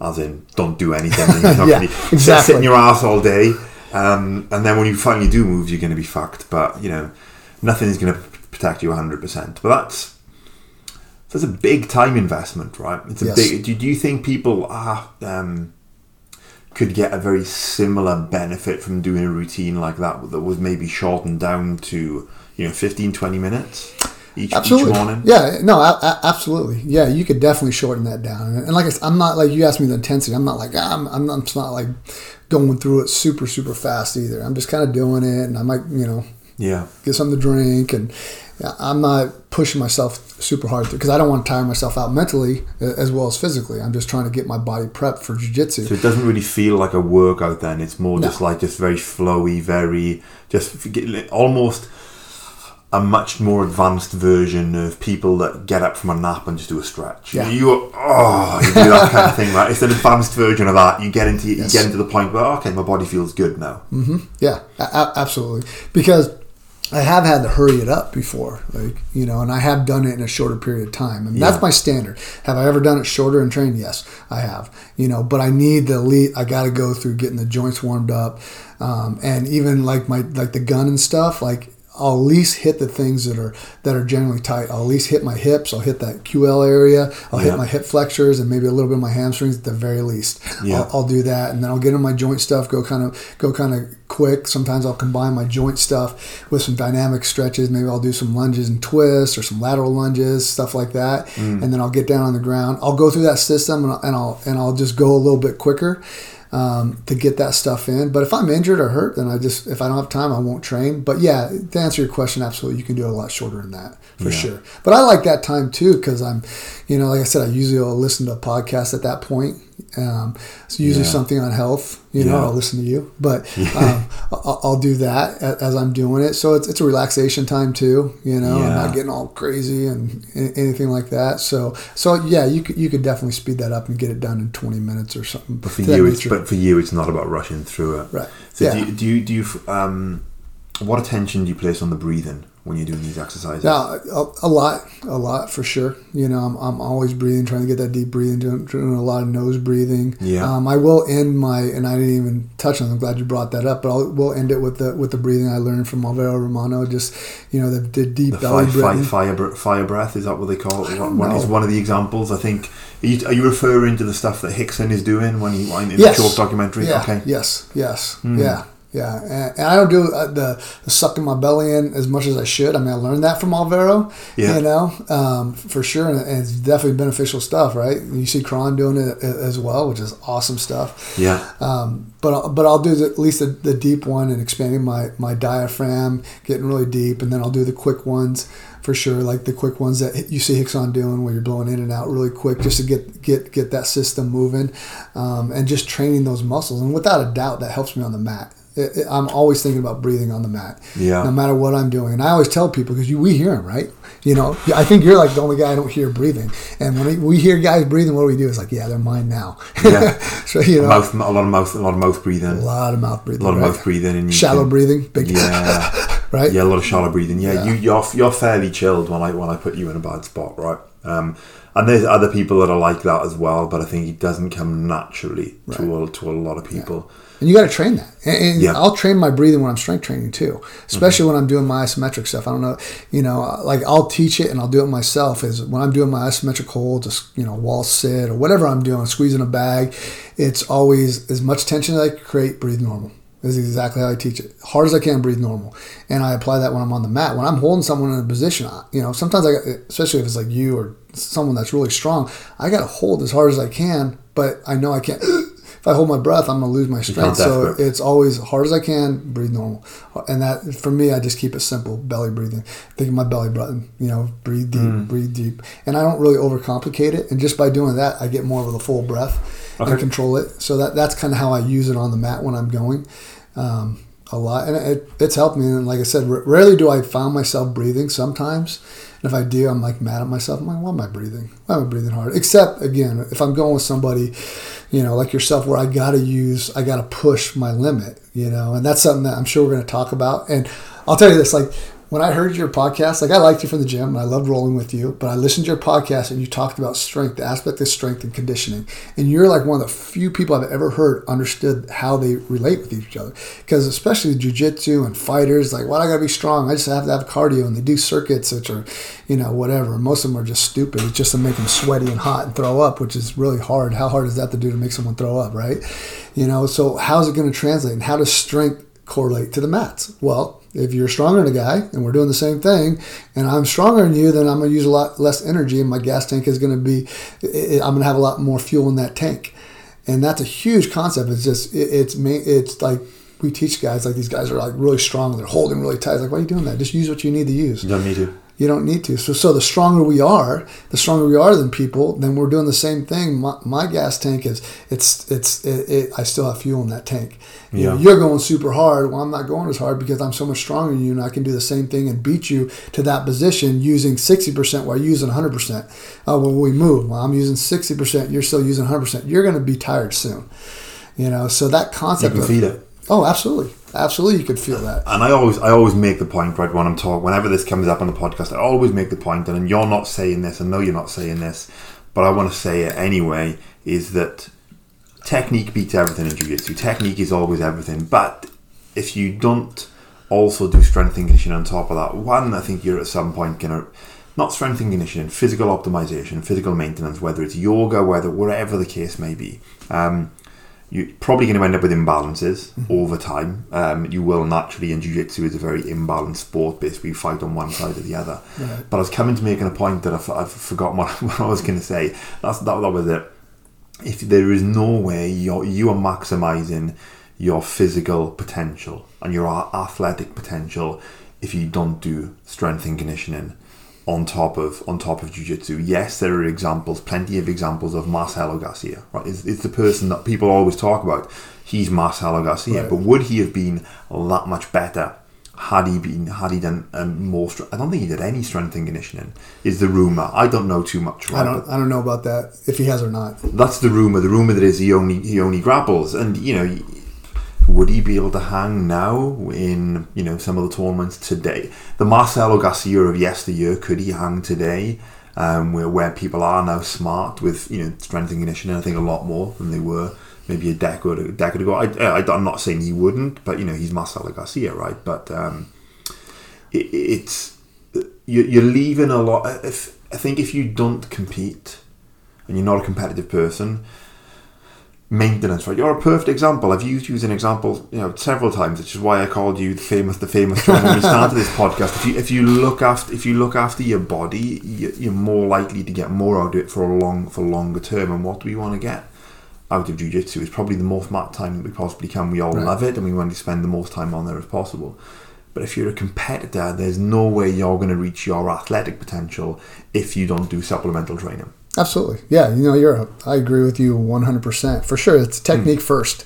Uh, you know, big time. When, you know, when I started at Carlson Gracie, it, it was it, it was uh, and this is a great example of what you're saying. When did you When did you start? Was it about- might have been about the same time I did. about 3 years ago. Yeah, so very similar. About, yeah, I- you know, I I was at Checkmat for three and a half years, which was great. Um, yeah, uh, Poncho, you know, Carlo Feliciano was my coach. We had Yeah. a good time there. So a lot of good friends. I, I'm good with all those guys. It was great. Um, but anyways, when, when I got over to Carlson Gracie, I, I know one of the things that they talked to me about a lot was just being technique. Like who was? I think it was Sean, Sean Reese. He sent me a message like, "Hey, you do pretty good, you know, but you just got sloppy technique." Tino said the same thing to me. You know, you got to be a little bit more disciplined. I, I relied too much on my strength and Yeah. speed. You know, and not like I wanted to do that. I wanted to be good at jujitsu. You know, but you kind of fall back on what you have, right? Yeah. So I really thought about that, and I know over the last, it was a couple years into it. You know, guys like, man, you've been lifting, you're getting a lot stronger. I'm like, no, I'm not getting stronger. I'm just really my focus changed a lot. My strength. Uh, my volume on strength training really decreased a lot. I mean, I still was lifting In the regularly, last three years. a lot, yes. As far as the amount of volume I'm doing, it's considerably less, and I use less weight, big time. You know, I'm still always about tension and strength, but what weight I'm using isn't what I was using before. Do you focus more on speed of the bar versus the, the overall load? Do you, do you, well, I, I focus on the tension and I focus on speed. I don't actually do a lot of Olympic lifting now. I do most of my explosive stuff with kettlebells, okay? for for sure. Yeah. Yeah. Um, Speed of the kettlebell. speed of the kettlebell, absolutely. I'll do some pulls with a bar, but I don't do a lot of catches. Okay. with it. But the, the point was is is over the last few years I really focused on my technique. I really wanted to get the little details so much better. And a lot of people kept saying, "Man, you're getting stronger. You're getting stronger." I'm like, no, I'm not getting stronger. I'm using less weight, but my technique was getting better. So more to your point of t- strength doesn't beat technique for sure. But as your technique gets better, now you can utilize your strength much much better. You know, and that's the thing. Where You're utilizing it at the right time. at the right time. Now I'm at the right angle, in the right position, and you know, jujitsu is a game of inches. You know, Yeah. and I could get away with being off a couple inches because I was pretty strong, but not against guys like you and high level guys. You know, now n- now as I'm getting closer, I'm not off as many inches, still an inch or two, uh, for sure. Then it then it might feel to other people like I'm getting stronger. Like a lot of people talk about my top pressure's gotten a lot better. Like my buddy Jeff. You know, Yeah. we trained together a lot at, at um, Checkmat. We've been Yeah. friends for a long time, and Yeah. he was saying, "Man, you're so much better on top." And I'm not stronger. I'm not necessarily that much bigger. A little bit weight wise, but it's really just a technique and pressure, along with like what we talked about, the strength aspect of it. Yeah, yeah. It's that. Because if you try to put a head, if you try to put good head pressure on someone, you can be a really strong guy. So let's say from side control or half guard, you can be a very very strong guy. Um, and you know a lot of it is pulling with pulling with your arm and, and you know pulling the head into the, into the pulling someone's head into your shoulder, right? Um, but it doesn't matter how strong you are if you haven't got the right placement of your hand, the right angle of your body, the right placement of the shoulder. More, most of it is a lean. The pull is actually like you know ten percent of it. Um, and we, I was No, I'm going to go on a ta- I won't go on that tangent. We'll, we'll go, go, go. But what, what were we talking about before? Well, we get on some tangents, right? yeah. Oh man, what, what were we talking about? Like like maybe how I prep for jujitsu and all the systems so I use. and then we were talking about strength and the aspect of strength and conditioning and how Yes. it applies to the mat and does you know technique supersedes strength. And So you talked about how your training had changed, right? How your Yes. because so you the, the, the morning stuff. Let's take that. I would call that as movement, movement, mobility, right? Mm-hmm. Yes, sir. Rather than strength and power work per, per se. Correct. Mm-hmm. Um, even though it has some application. So you said that your training then your um, you know, I hate the term strength and conditioning. It's so narrow. I know. But the traditional strength, power, um, you know, de- development work that's changed a lot. You, so talk a little bit about what you actually do, what you focus on, a little bit about the, the isometric stuff as well. It'll be quite interesting. Sure, sure, a- a- absolutely. So you know, again, it goes back to those three strength systems: strength, Yeah. explosion, and isometrics. So those those elements are within my workout always, and, and I and I teach people too is understand like the whatever movement you're doing. If you're doing a clean press. Right, the, all three of those elements are in there, and if you think about that in your head as you're doing the movement, you're going to be a lot more effective. Mm. So you know you, you have a strength element. You know, it, it's the press. You have an explosive on the clean, and then you have an isometric when the rack position when you clean that kettlebell up and you're holding in that position by your shoulder. For a split second, it might not be a long time, but for a split second, you're holding it. So what is that? That's isometric. So as I'm doing Oh, my at the top, at the top of the uh, press. at the top too. Yeah. absolutely, absolutely. Yeah. And teaching the, how do you do that and how do you create that tension? Like the, the the coaching cues I use when the press is overhead, I tell them squeeze your butt and make sure your trap's tight. Obviously, there's a lot more to it, but that's just a coaching cue because if you, I've I, I, I've taught where if you keep your glutes tight, then it's to keep your whole core tight, and if you keep your trap tight, it's going to keep your shoulder region tight. You know, do you that's ever, how give, do you ever, give them, ever give them cues with the, in regards to the rib positioning, rib cage positioning? no, like like what what would Well, example? I've, I found I've only really started focusing on this in the last kind of six months or so, but I've noticed what a lot of people do in a lot of movements is hyperextend through the lower back. Yes. So so they so they so they, I talk about having two two planes. Almost like a pelvic tilt. You're talking, Yeah, like yeah. a pelvic tilt, and it's particularly with a lot of people. And I count myself as one of these. yeah. When you've got poor poor thoracic Yeah, I mobility. I see a lot of people doing deadlifts, a lot of people doing swings as well, right? Um, but that's one of the things that I talk about in a lot of when I'm when I'm working with people or a lot of the videos that I do is the rib keep squeezing the glutes in, rib cage, rib cage down, pel- tilting the pelvis up. So I was wondering if you focus on any of those cues. Not not in that sense, but yes, I, I, I do definitely coach that and cue that and see that a ton. Yeah. You know, so I, I like that. I want to hear more about how you, how you teach that because you know that is a big thing with a lot of people. You know, so so what I'll do is is more like on the swing. We're, we're teaching that tension at the end of a swing. yeah, That that that tension. And I and I'll draw a picture of the guys. I'll say, okay, you got your waist, and I'll make a with my hands. I know it's hard to see listening to it, like around your waist. You know, your hands are out. This is your waist, okay, and then then you got your glutes and you got your legs and, and, and your and your quads, your hamstrings, and everything else. So at the end of the swing, I'll say you want to make that smaller. We're not flexing our abs like we're in bodybuilding. We're making it smaller and we're creating tension. And at the same time, we're flexing mm. our glutes. And then and then the whole thing, the whole box. You probably heard that, like the whole box method. You want the From side. Pilates. Yeah, yeah. So Well, Pilates talk about the know, box, but maybe in a different context. like the whole Kegel muscle things, like Yeah. you're stopping your pee. So if you can do all those things at the same time, is how you want to create that maximum tension in your core. Now, the, what we're talking about when the press is overhead and they're getting that pelvic tilt, I'll tell mm. them that's the same. What the tension you want in in your core is at the end of a swing. One- Uh, uh, one of one of the, just so just to one of the best analogies I heard. I call it crushing the canister and try to think about making your core like a steel drum. Mm-hmm. Almost, and it's like you, but you're trying to crush, crush Yeah, into, that's good. into steel Yeah, yeah, that's really good. The, the analogy that I got given that I, I, I, st- I still think about and I like a lot is if you think of um, a plastic, a plastic water bottle, Mm-hmm. empty plastic water bottle, and you take and you take the top off, like you know, you know, one of the disposable bottles you Right. buy in the store, right? And if you take the top off and you squeeze it, all the air comes out. Mm-hmm. But if you put the cap on and you squeeze it, it's tight. So that that's what you're thinking about in terms Mm-hmm. of the di- not the not the diaphragm. Well, I suppose it would be the diaphragm, Part of the, it, di- yeah. the diaphragm and the and the pelvic floor. And Mm-hmm. Mike Michael Stromness is the guy's name, or Doctor Michael Stromness. He came on the podcast uh, a few months ago. That's one of the things that he he Oh, talked well, about with I'm me and, and taught me. Yeah. He's got some really good stuff as well. Some very very good stuff. Yeah, that, that'd be good. I mean, and along that, like one of the things that I'll do too is, uh, uh, is I do a lot of focus on the belly button. That's an easy one. That's an easy cue. Like get your belly button in, keep it tight, and, and Yeah, sometimes yeah, yeah. that will help them from sticking there, doing that pelvic tilt. Yeah. Or I just tell them they look like a woman. No offense to women, but you know, but you know, when I when I got certified by by uh, by Pavel or not Pavel, but it was actually it was Dragon Door back then before Yeah. Strong First, and uh, there's this female that was just pelvic tilt. She was just shooting her hips out, and man, he really bashed her. Really? I felt bad for her. He's like, "What are you doing?" He's like humping the air, and I'm like, "Yeah." So uh, so back then is when I when I started looking at that, and you know Yeah. the, the issues with a pelvic tilt and hyperextending, and and, you know, and I'll give him the diagram and say, you know, I give them like these are your vertebrae. You hyperextend, you're gonna be push, pushing on that disc, and it's not good. Like when people do deadlifts, I see that all the time, and people are touching deadlifts, and they're just just yanking back and hyperextension, and there's no My- tension in their in their front. I'm like, oh my my, my, nep- my nephew, he's 17 and he's just started like an Instagram page and there's just a bunch of his stuff him like working out and he's getting into lifting heavy and he's he can't be more than about 180 190 and he was deadlifting like 355 the other day so it's like for a 17 year old boy it's, it's, yeah. it's a lot it's a, it's a, it's a Yeah. it, it's a it's a lot you know it's not up there record breaking but it's a lot of weight that you can fuck yourself up with Yeah. and and his hyperextensions with the back and his head was coming up was just like real bad. So I actually linked him to I actually linked to Michael Stromness' stuff. Oh, Enlightened right. Savage is his handle and I said, Look,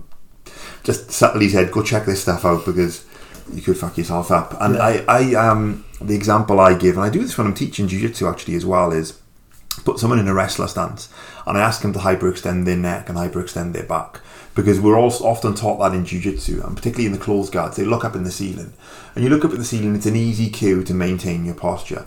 But actually if you hyperextend through the through the back of the neck and the back of the spine and you're in a wrestler stance and I pull you on your back of your head you come forward much much more easily than if I say tilt your pelvis up towards like like you're trying I, I always say like you're trying to swing your balls in the air swing your balls in the air but keep that chin Chin tucked. chin tucked in so you're in a, you know, a neutral uh, not neutral right neutral and stable spinal positions I think uh, are, are, two, are two different things the neutral and the sta- the a, neu- well, a, neu- a neutral spinal position would be you'll have you've got a slight S, S shape to, to, to the spine right, Mm-hmm. Right. when you're in a rela- in a relaxed position. It shouldn't be too much of an S shape, but a stable spinal position. Actually, you take some of that S curve out a little bit with what, you, at least the way I look at Mm-hmm. It, with what you do with your pelvis and your ribs, etc. okay.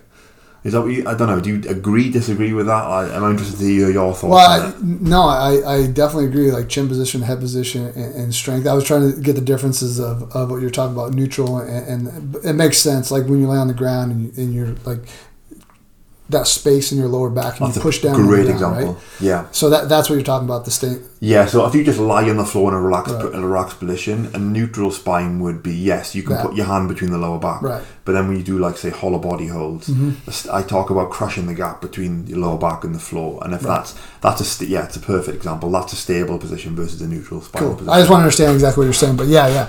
Um, so as far as the chin position and stuff like that, and it's funny you talked about jujitsu and your head up, because one of the biggest problems I have with all my athletes is their head position. Same with whether I'm speed training them or training them in the weight room. It, it's that head position and how that associates. Because what you just said, like if if your head's up or for the wrestler and you pull them, you're going to be weaker. Yeah. Because the natural thing is when your head goes up, they think uh, like strength coaches, oh, your, your back will stay flatter if you look up. When you turn- actually you turn your core tilt. off.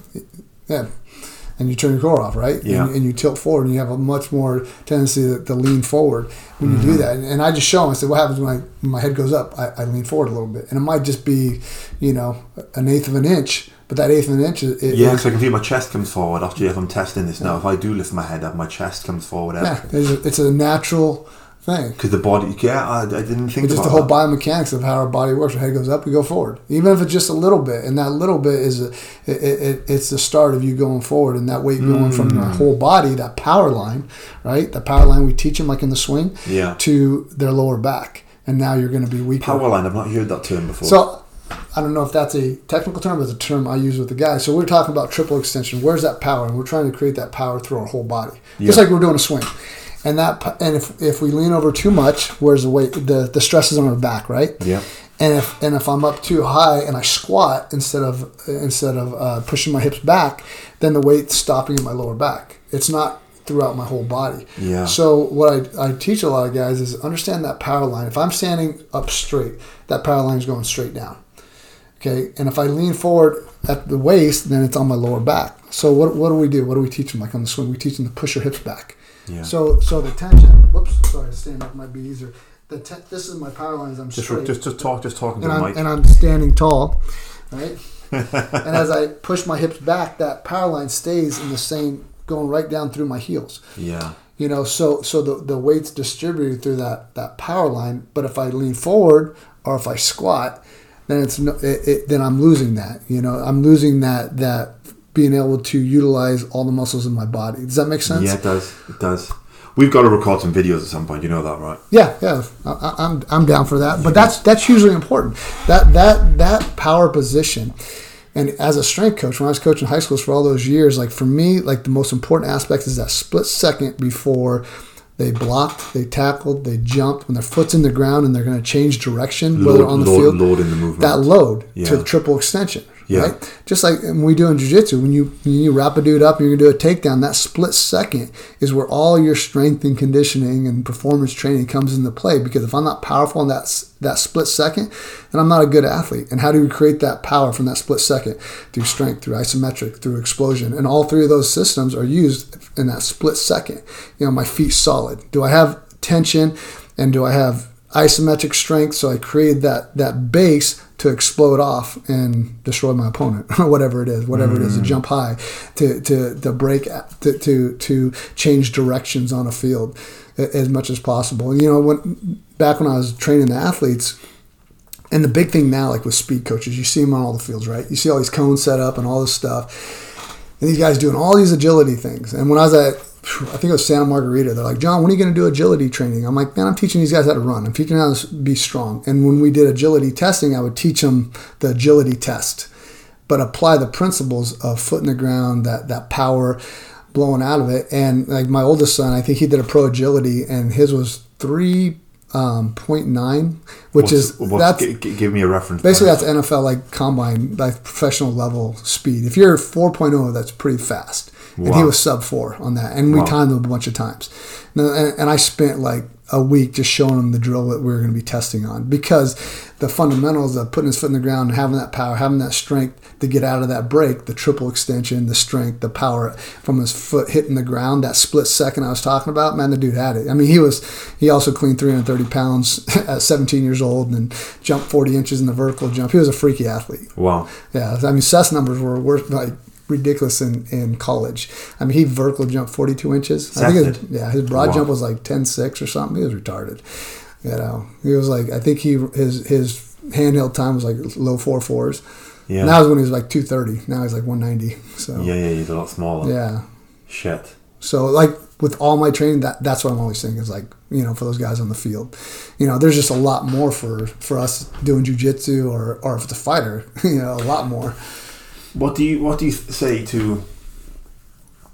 You do a lot of movement training, right? You, as we Yes. talked about, right? Every every every every single day, and I I try to talk about the benefit of having a movement training versus strength training versus power training, and there's a, there's always a little bit of crossover. But mm-hmm. if if you let's take okay, you do some some form of squat. I, I say leg extension, right? So not not in terms of a leg extension, um, you know, machine, but you know, a pistol squat, a front squat, a back squat, whatever it is, right? You're developing that movement, then you've got the posterior chain, you've got triple extension, and some various other movements in there. But you can conceivably do all of those with your literally your toes and your knees and your hips always pointing in the same direction, right? So you're tr- literally literally going up and down, up and down, or you know, uh, to make it very very general.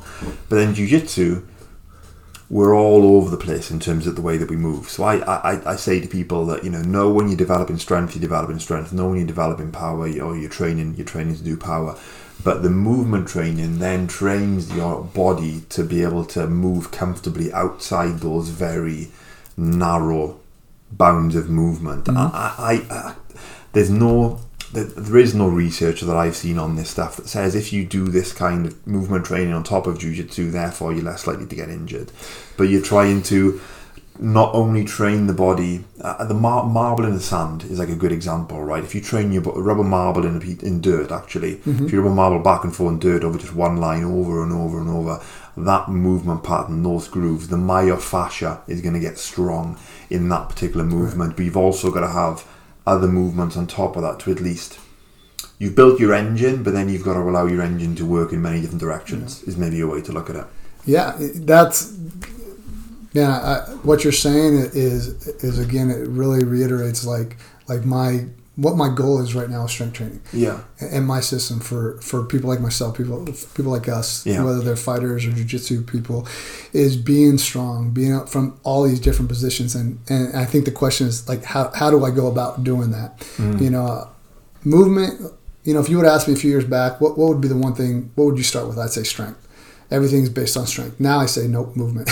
you know, which obviously incorporates strength. So absolutely, I'm not going to miss movement, the mobility aspect, and, and, and I should say more, more mobility, being able to move and be strong and be fast and hold positions from every different every different thing we could think of how our body can move you know? And what system we train there and i think of this as training our neuromuscular system because the injuries like you said the injuries happen you know because we go into a position that our bodies aren't used to so our muscles can't contract our synapses can't fire and i'm not i'm not getting too deep in that but our body doesn't know how to do it. It's not that we're not strong but from that position we're not strong because our body doesn't know how to react from that position a side lunge you know a basic side lunge because we generally like you were saying we do everything straight right? Yeah.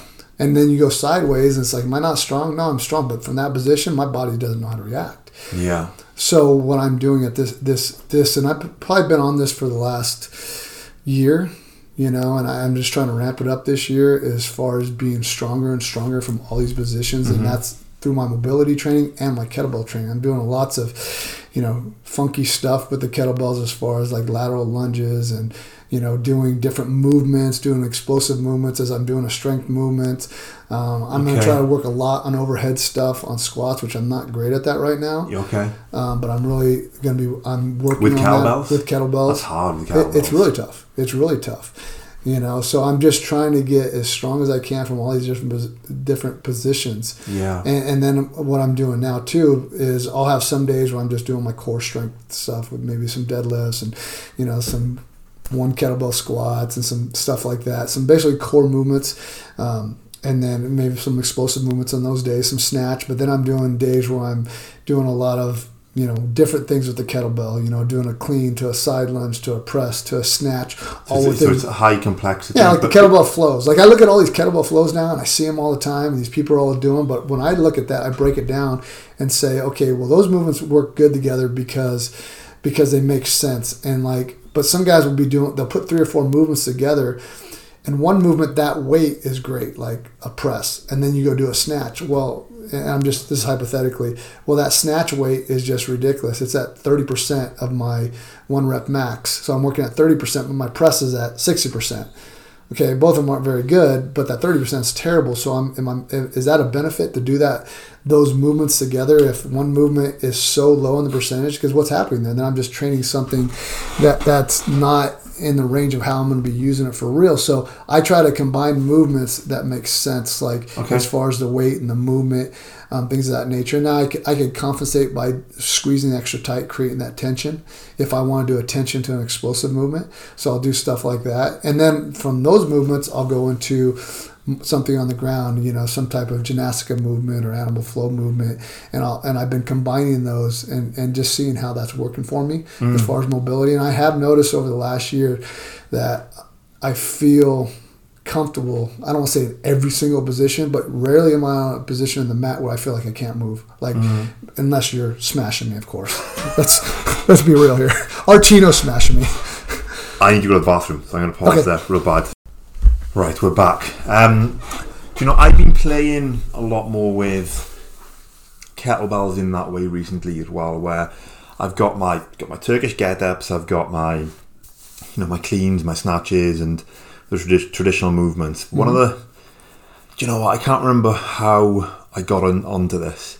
I could have, I think, I could have adapted this from some of the stuff that Michael Stromness actually showed me. Where do you know the dead bug exercise? You lay on your back and your arms up. Yeah, like- when, like- when I was in the army. Yeah, exactly. I'm a dying cockroach. that's what we. I'm a dying cockroach. Yeah, that's what we had to say. That's what you have to say. Yeah, yeah. I'm a dying cockroach. Yeah. That's, that's good mental training.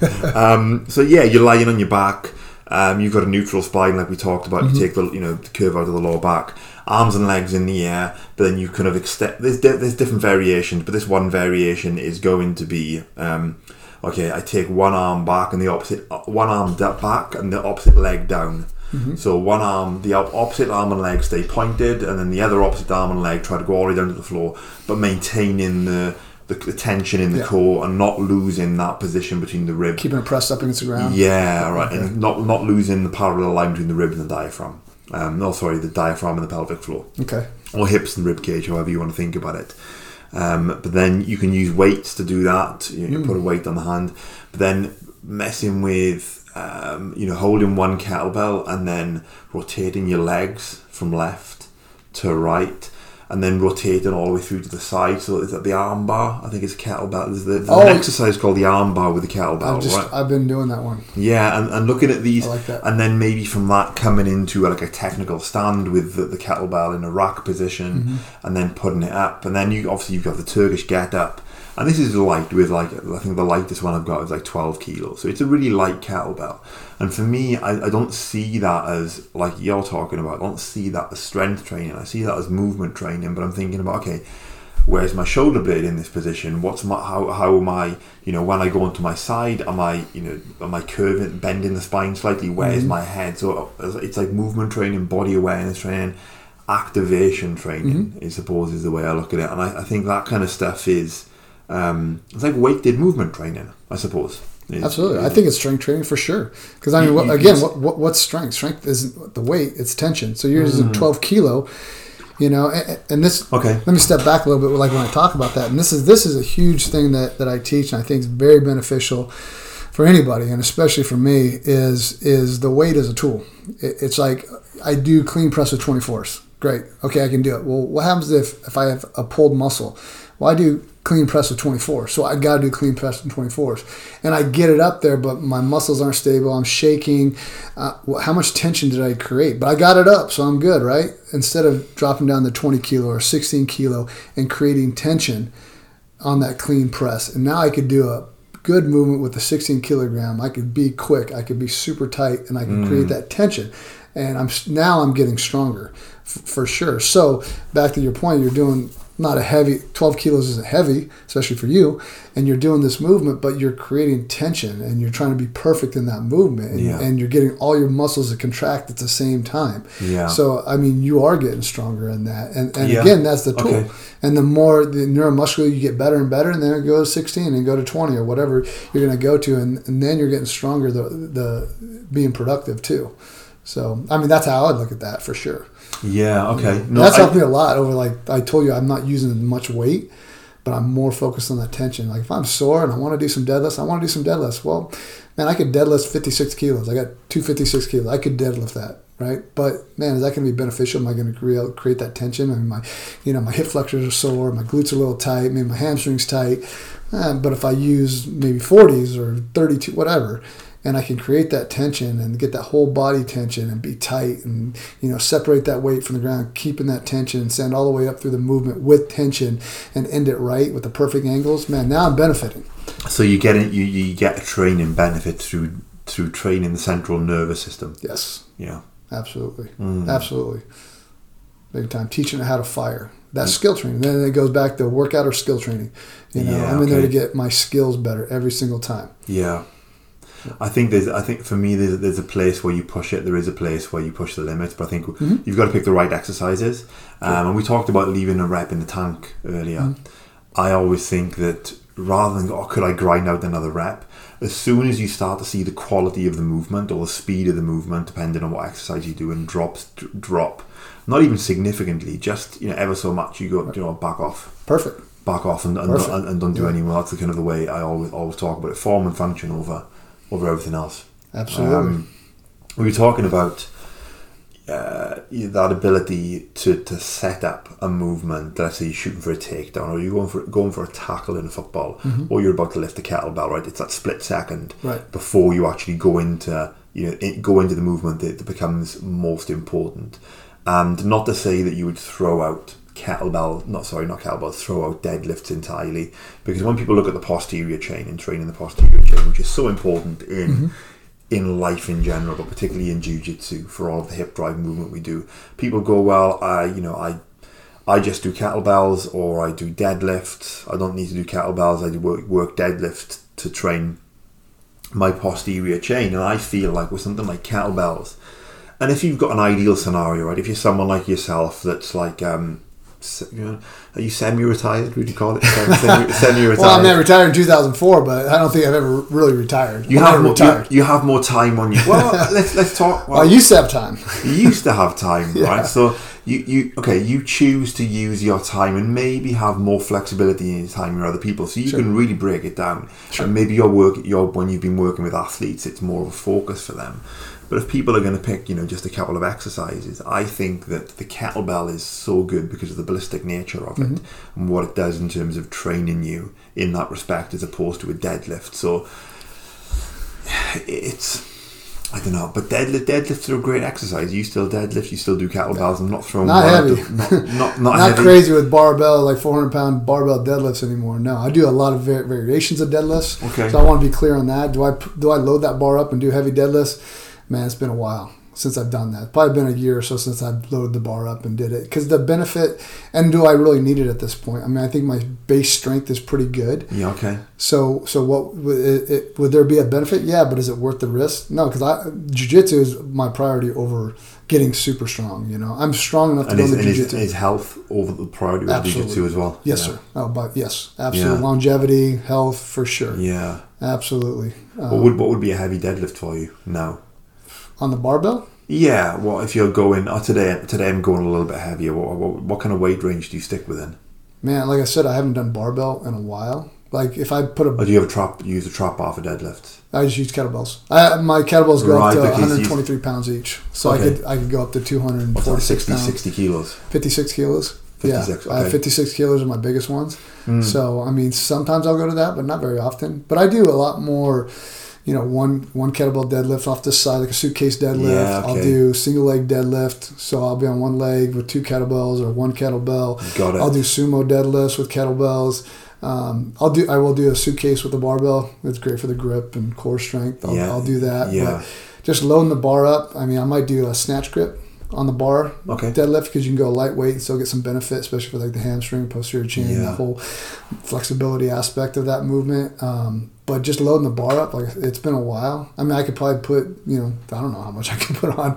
It wouldn't be very good. I'd feel like doo doo afterwards. Why do know? you why why why do you think doing deadlifts with so let's say you've got let's say you do you know a deadlift with two the one twenty three pounds right on either side why do you think that's better for you than doing a deadlift with the same weight but on a bar Well, it's just safer. It's like the trap bar because w- where you're picking the bar up, instead of being out in front of you, there's there's more room for air on a bar Yeah. than a, than a kettlebell. So it, it's as simple as that. Is this where, where you're picking it up a lot closer to that center line, you know, Yeah. opposed to being out in front of you. less Where- shear, less shear and force on the spine maybe Yeah, I mean, yeah, I, I've never uh, seen that, but yeah, absolutely, you could have some more shear forces on that for, for sure. You know, and, it, and it just just more room for air and guys getting hurt. You know, I mean, deadlifts is a great exercise. Absolutely, it's a core foundational exercise, but man, you gotta be really careful with it yeah for sure. And I never go to max, and I don't max any of my athletes on it ever yeah for sure. And definitely keeping one or two in the bank, and that one's important okay but it's still it's a, it's a critical. I mean, picking something up off the ground is it's just basic, right? functional Yeah. Is it better than a swing? functional. Yeah, functional, functional training. but is it better than a swing? I mean, no. I, I mean, you know, I wouldn't I wouldn't say it is. Uh, which one's more important? I don't know. I'm not really sure on that. You know, Swing they're both very important. Maybe just two. You know, but then again, if I did two exercises, I think I heard you say it too. I'd I would go swings and get ups, and Yeah. then third one deadlifts. I not guess. not an upper body pulling mo- movement I mean, I suppose a deadlift is I mean, yeah, you're, you're getting a lot lat, lat activation and yeah upper back and already yeah, absolutely with a deadlift. If you could only pick one sure. exercise. Swing, Real, oh, okay. yeah, Yeah. yeah. Over the get up. I'm a big fan of the get up. Oh. I love the get up too. I mean, absolutely.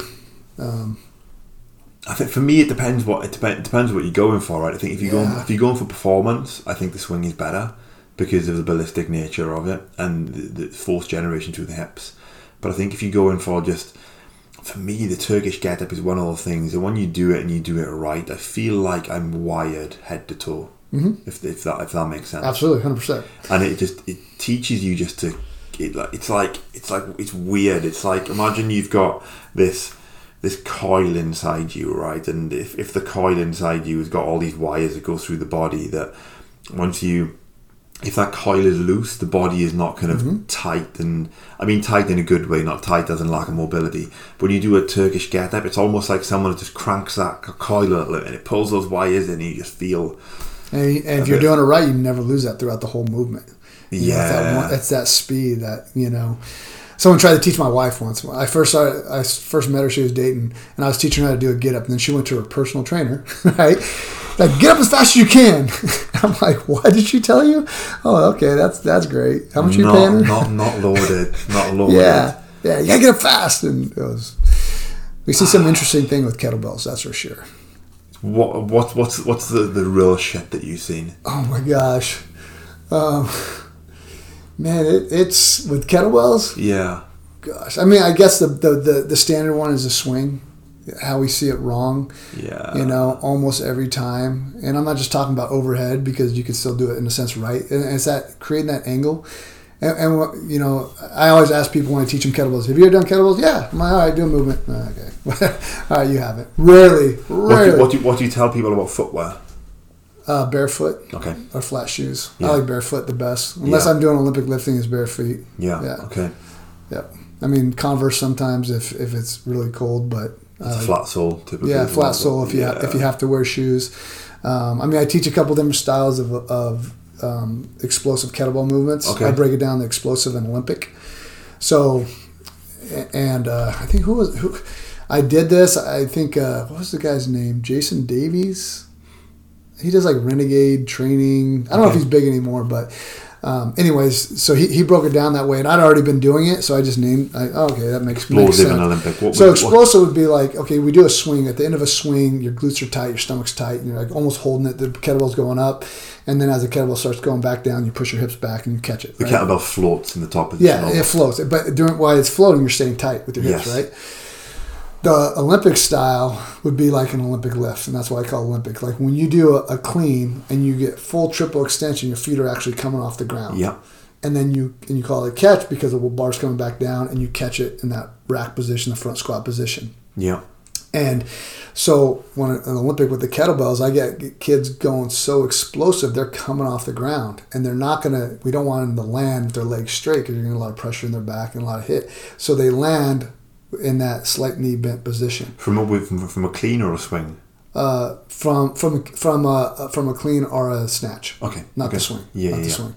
Yeah. So so a clean or a snatch. Th- They're they'll they're generating so much power. They're coming off the ground Yep. and they're coming back and they're catching just like an Olympic lift. So I call it the Olympic style. Now I- don't teach like what I'll do with the kids. I'll just teach this. Is what I want you to end with your hips tight because you want them to get their hips through. And if you try to teach them that too quick, they won't get full hip extension, and Yeah. they'll just go like you know like not quite fully ex- uh, hips hip through or forward. Does that make sense? Yeah, they're knocking in the hips. I I, Yeah. I I always talk and think about trying almost trying to get your hips underneath the kettlebell. Yeah, yeah, like kind of like br- bring it bring it forward because I, Yeah, I yeah. what, I- what I what I find a lot of is that people think oh I'm bringing my hips forward but you've almost you almost it feels like almost you're going into hyperextension but you're not because we're so typically so tight and bent Right. over at the front normally that what actually is a straight position with the hips underneath actually feels like hyperextension to a lot of people but it's not we call it. We say, and I think I'm gonna get this T-shirt, cracking walnuts with the, with the butt cheeks with the butt cheeks. crack a walnut. So my kids know crack walnuts. I still Oh, talk about I still talk about swinging your balls up to the ceiling I maybe I'll add that one in there.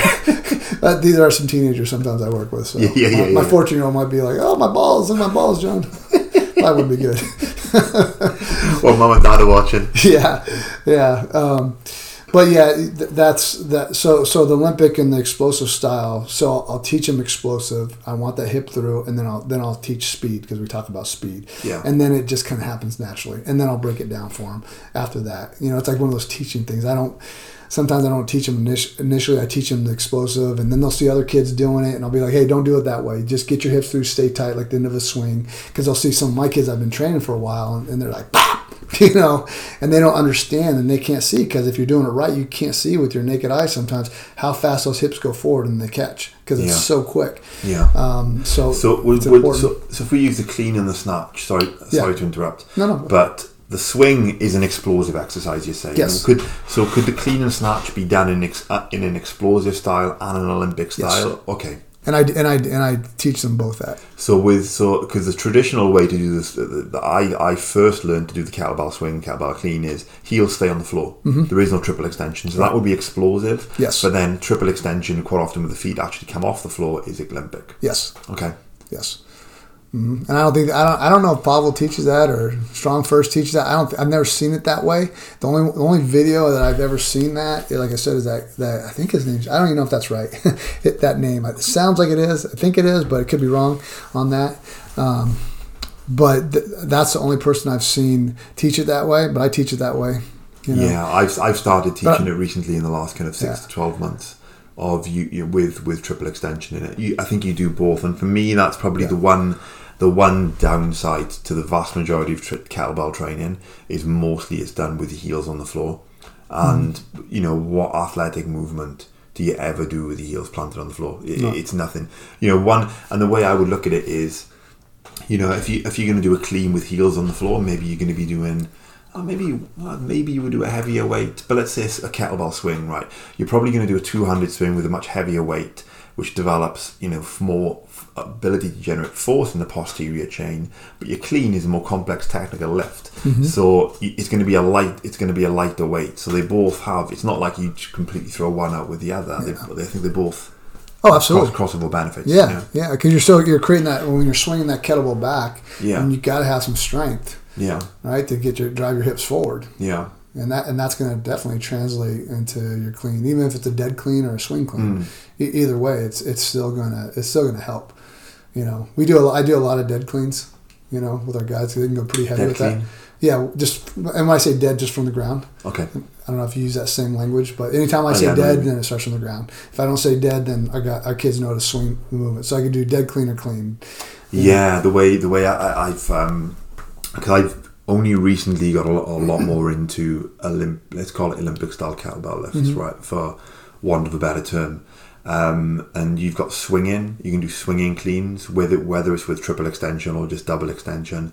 But then you can start with. Then sometimes it will be with you know the above the knee, below the knee, or like you're saying them from the from the floor. And they're all they all have a different level of complexity and a different like because getting it- a, a swinging clean versus a, a dead clean from the floor is a completely different experience in Sure. terms of how you've got to load your body up from that bottom position. Yeah, I mean they gotta know how to do deadlifts first, you know, Yeah. and then then it's easy. If they know how to do deadlifts and swings, then you know pick it up like a deadlift and accelerate. Especially the kids that have done Olympic lifting, because I teach them all the different phases and the steps, and Okay. you know on, on uh, picking the bar up off the ground. But Yeah. that deadlift obviously is a key for that. That separation. That's usually where the mistakes happen, right? Picking the weight up off the ground, the butt comes up, they round, they go too quick, and then then they're in a bad position. Then it's over. And then you know? try to do that un- underload underload quickly. It's like it's a it's a disaster. Right? Yeah, yeah, big Um, disaster. So most so most of the people that you've trained in the past have been for it's been for football, right? Um, Yeah, yeah, uh, probably the majority. Sorry. Um, yeah, I start off, you know, coaching track and running track clubs, and then okay, I, so track to start off with. Uh, as far as as far as I was coaching track and football, Mm-hmm. and then when I got into high school coaching, um, I, I immediately got in the strength and and and uh, and the speed aspect. But it was, it was football players, but I, I'd coach all athletes, and I did that for man probably in high school for about ten years, Yeah. somewhere around there, maybe a Yeah. little less than that Yeah. uh, at a bunch of different high schools down in down in Orange County. I don't know if you're familiar with Orange County football out there, the Trinity League, like Orange Lutheran and Santa Margarita. Yeah, it's some, big time football. some, of, some of my listeners may, but like you're, Yeah. ta- you're talking about the wrong country Yeah. and the wrong sport. it, it was pretty high level high school football.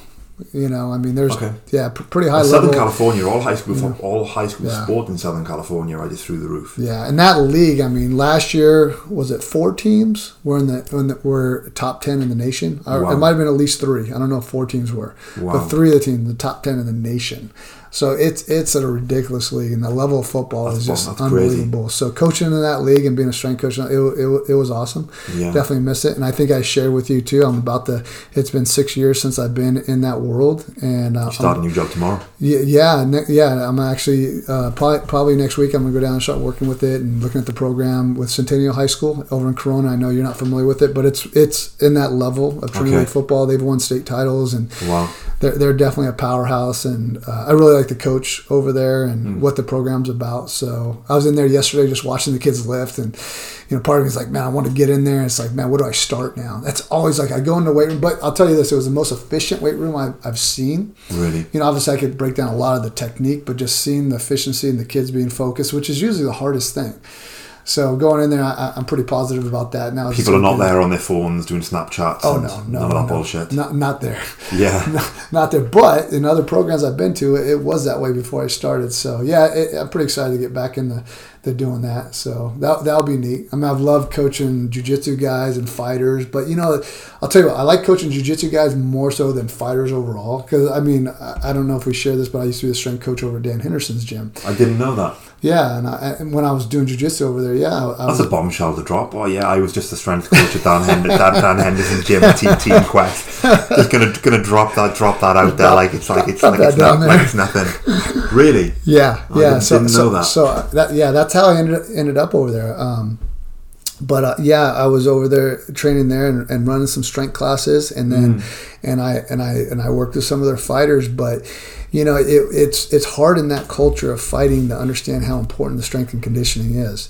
You Okay. know, and obviously you got to work your skills first. It's always skill set first, whether it's football or fighting or jujitsu. You got to you got to have the skills first. Strength Yeah.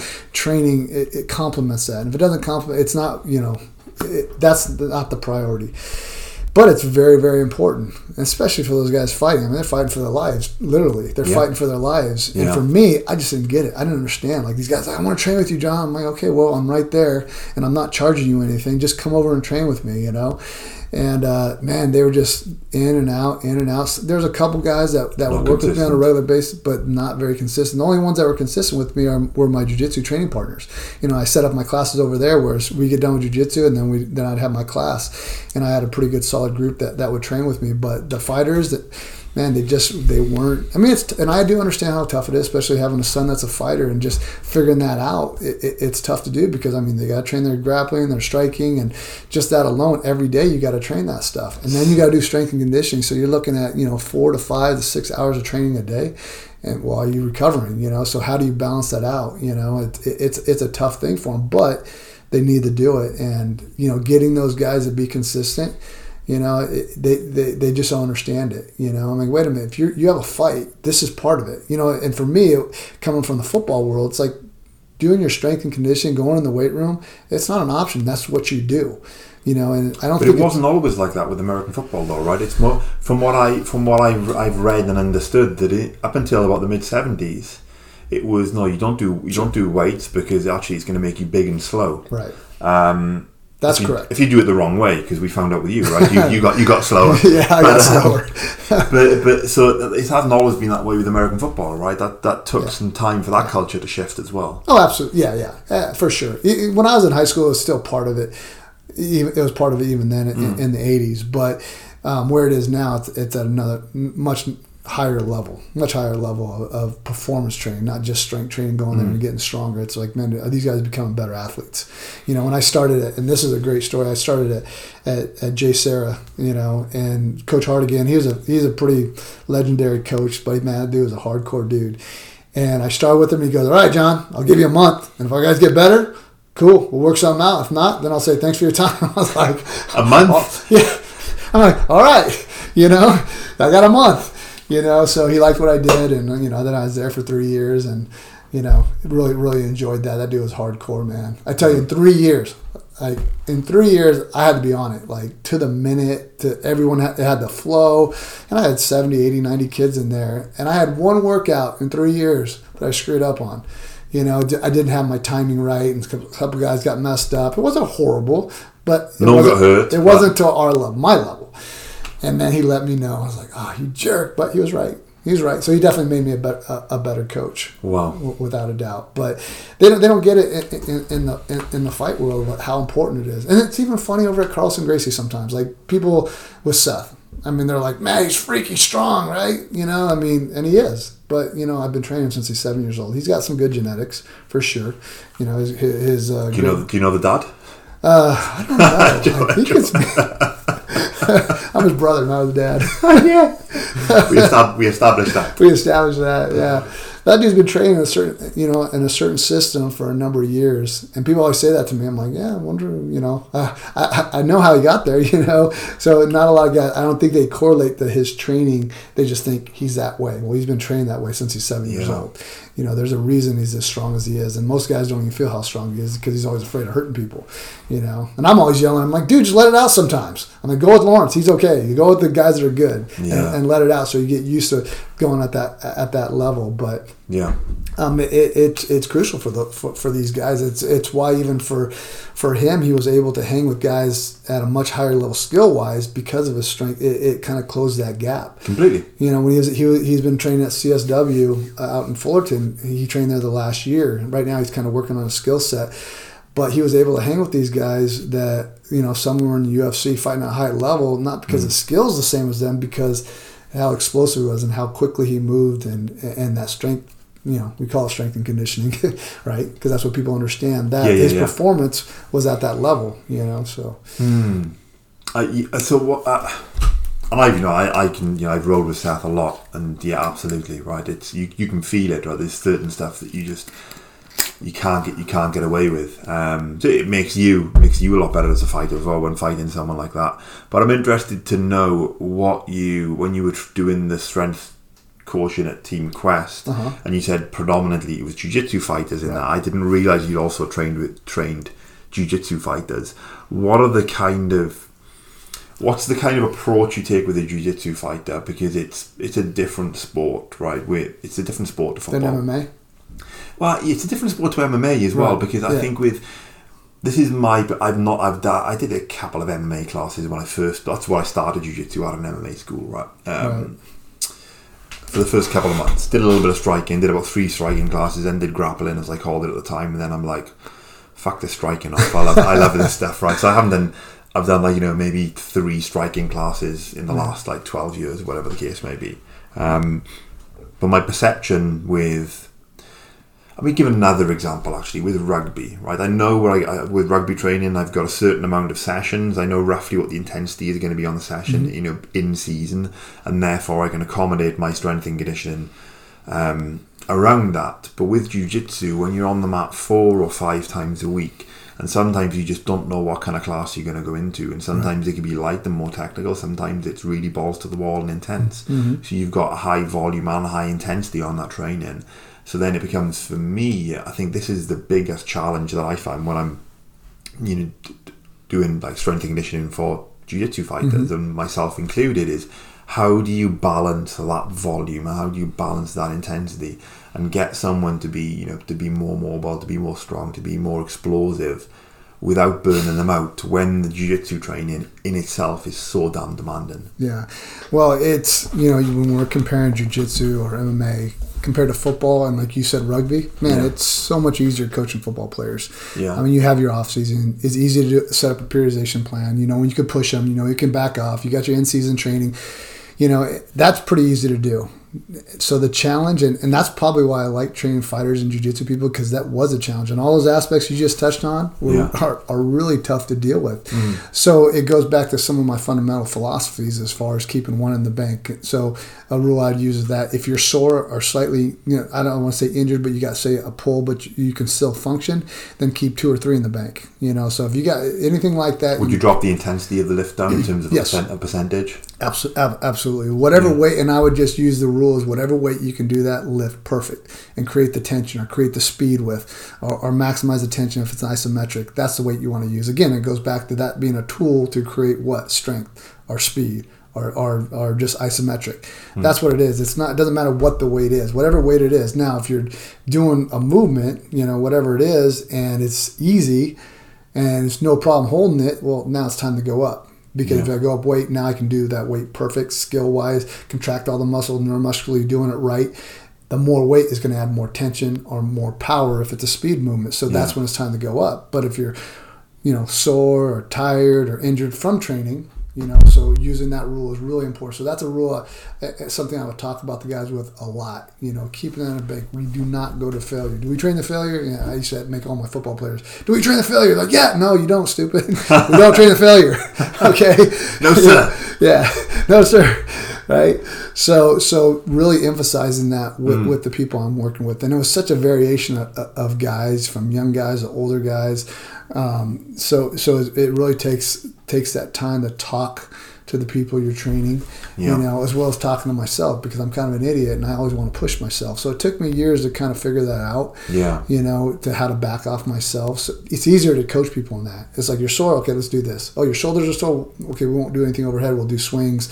Uh, we won't do maybe we won't do snatch. Maybe we'll just do a high pull. So we're not, you know, putting stress on that shoulder, but we're But still, still training the general movement. yeah, we're, we're training the general movement. So Yeah. adjusting the lifts for that, um, you know, it, maybe maybe uh, you know we don't want to load up our legs. So instead of doing like squats and doing a heavy weight, we'll do like a split squat or a single leg squat or something like that. Yeah. something that's a little easier on the body. So there's a lot of adjustments with the volume, with the intensity, with the exercise itself, with the movement that you got to make under those circumstances, w- without a doubt. Yeah. Um, you know, and it, and it comes down to your, you know, your relationship. I mean, coaching is about relationships. Uh, the bottom line, that's what it Mm-hmm. is. I mean, you got to know your athletes, what they're about, what they look like.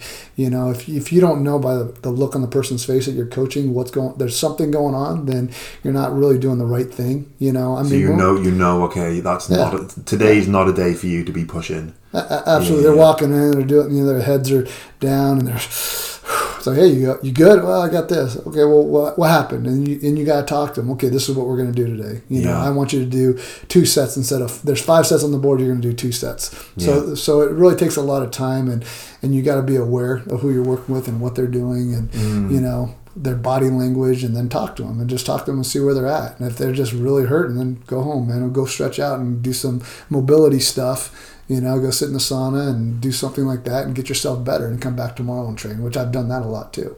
Yeah. Absolutely. What would you What would you do in terms of um, the periodization and then and, and how you break it down into different training cycles? Man, it's it's it's really tough. And I'm not going to say I got that nailed down for jiu-jitsu people and fighters because I mean, what's our season? I don't know. you know do we really have a, have a season? No. So the periodization, in, in a sense, it, it, it, you know, and I'm not training a lot of guys right now. Um, so say, for example, with myself, it, it, it's pretty easy. I, I know what I'm trying to accomplish. So my periodization isn't a standard base strength peak type phase periodization. It, it's it's I understand what my overall goals are, and certain weeks I'll, I'll focus on it more so. Like say if, if my jujitsu, if I'm not going to have as intense, if I don't have a competition coming up, and I want to get my core strength stuff, so maybe I'll do some more squats and deadlifts and snatches and some of the core movements, some glute hands with the barbell or something like that. Yeah. To get that those foundational stuff, some weighted pull ups, some stuff to get that core strength level up a little bit.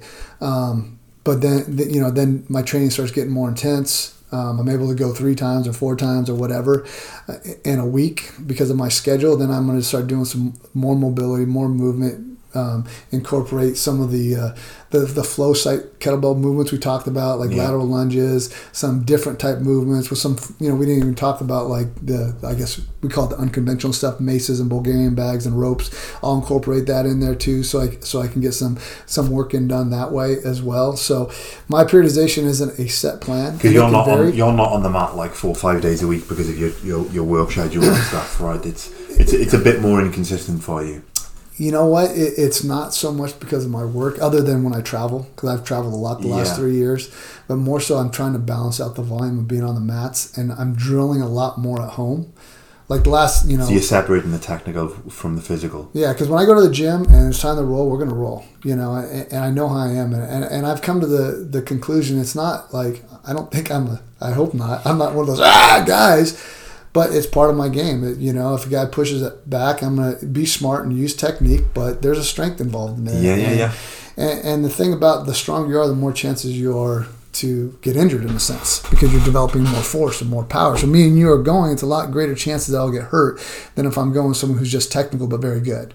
Yeah. You know, I mean, they might beat me. Like, you you know, if I go with someone like uh, Alex, Alex is amazing, right? Yeah. And his technique's amazing. Less chance of me getting hurt though, because than going with you. You know, I mean, you guys both probably beat me, but but it, it, it's just different. It's more force on force. Yeah, yeah, know? yeah. Because I'm not going to back down. You're not going to back down. That's what what it is. So Okay. so I think it's more in a sense just my style. I've tried to do things more to mitigate that in a sense at the gym, like who I'm going with and what game I played that day, and it's been better over the years as I've gotten more experience. But it's still at the end of the day, it's it's still going to be a fight. You Yeah. know, at the end of the day, it's a fight. You know, I'm doing martial arts because it's self defense. At the end of the day, it's not. You know, competitions are great. I'm going to compete this week, which I'm so excited about. Oh, you are I'm competing doing this week I'm competing on Friday, and yeah, I'm going to compete. And you know, I'm not going for. I just want to win. I want to win the fight. I don't What's know if I'm going to win the the, match. But you're gonna win. But you're gonna win I'm the win fight. the fight. You're gonna win the. I, yeah, win the fight. You're gonna win the fight. Yeah. Yeah. I know. I know. I can hear you. I hear you. Yeah. Um. So what? I no. I didn't realize you were doing the pans. yes. Um. Because Queenie's doing the pans as well. Yes, she I knew she Her first competition ever, That's pans. awesome. And like I tell her, I said, don't worry about it. It's the biggest competition in the world. The most amount of competitors. No, Masters, any- Masters Worlds is bigger. It's fine. don't tell her that. Not much bigger. Than, not much bigger than the Yeah. pans. So what's your what's your training looking like then this week? With the, the are you are you touching kettlebells at all this week leading up to Friday? A couple days, pretty light. I did today. Yeah. Okay. um, and I did yesterday. And tomorrow, I'll probably just do swings. But it's been pretty easy. Loads have been pretty light. I've, I've done a lot of, you know, I, I mix in some maces and some movements within that. You know, Yeah. um, up my tempo a little bit, try to get myself breathing without breaking myself down. So I, I rolled Monday, and then I'm just gonna drill every other day. I just drill at home. I got to, you know, like I said, my buddy Jeff's coming over and Yeah. working on what my strategy is for this week. And, and just going tomorrow, I'm gonna try to get a little sweat on with him. Um, Yeah. And, and then probably just flush out with some swings and some get ups, and then uh, what that's Wednesday, and then Thursday I'll, how I'll heavy? do How heavy would you go with swings? probably twenty eights or thirty twos, Pounds. uh, kilograms. So yeah, like, so so light for, for, Yeah. for, for you. For, Yeah, like, yeah. for some people, not, but like yeah, yeah, yeah, yeah. And like- I'm not going to be pushing twenty reps or something like that, five to ten reps. Really more focusing on just the movement, the tension, the speed. snap. Yeah, a good snap at the end, and mixing in that with some movement, and, and that that'll be about it. Yeah, okay. I mean, my weight's pretty good. I'm like right there, so I don't really have to worry about that. Yeah. Um, I was thinking about going the middleweight, but I'm like, nah. I'm glad I didn't. You know, it'd been tough. Why? Why would? So, question for you, and I'll give my answer as well. Sure. Why? Say tomorrow, right? Tomorrow's Wednesday, Thursday, Yes. Friday. I fight on fight on Friday. Why not? Why? Why do kettlebell swings tomorrow at all? If you're only a couple of days out. I mean, it goes it goes back to, to you know why do we do kettlebells in the first place to, to create that tension, create that, that that dynamic movement, create that that speed to get my lungs going. You, know, training my body how it's going to react. If I'm going to do a takedown on Friday, that's going to be the same motion as that kettlebell swing. So I I, I want to keep that. I want. I want to see you kettlebell swing someone in the competition. Just grab them and just kettlebell swing them. Dude, I did that last time. I almost got disqualified. I double legged the dude and slammed him. Really? Yeah, I didn't get it though because he laid there. and goes, "Oh, you can't do that." It was so funny. he can't do that. I'm like, "Am I disqualified?" I didn't get disqualified, so I'm like, "Why the guy? Why can the guy do that?" You know, you keep fighting, right? I'm like, "What is this? This is weak." You know. So and you dropped an elbow on his face. Um, so are you are you saying right? I don't want to put words in your mouth, but this is the right. reason. This is the reason I do. Like I did, I did strength work yesterday. Um, I rolled, I taught today and rolled today. I'll roll a bit tomorrow. I fight Saturday, and I'll do strength work again tomorrow. But similar to you, it'll be very, very low intensity. Mm-hmm. Um, not much volume at all. I do, I do it in the last week more to keep my central nervous system Mm-hmm. Is that would that be a kind of a way to describe that what Yes. you're what you're talking percent, about? yeah. Okay. A- okay. absolutely, absolutely, yeah, for, for sure. You know, I mean, your body will digress pretty quick. I mean, you know that. Yeah. What is it? 48, 72 hours, you start getting weaker. I mean, Do you really? That is that. It's that quick. I mean, how much? I don't know. I, I honestly I don't Hmm. know, but it's but it's but it's that quick. But it's it's, it's more like the for me it's like the breathing, the lungs, and just you know, um, keep getting that heart rate up.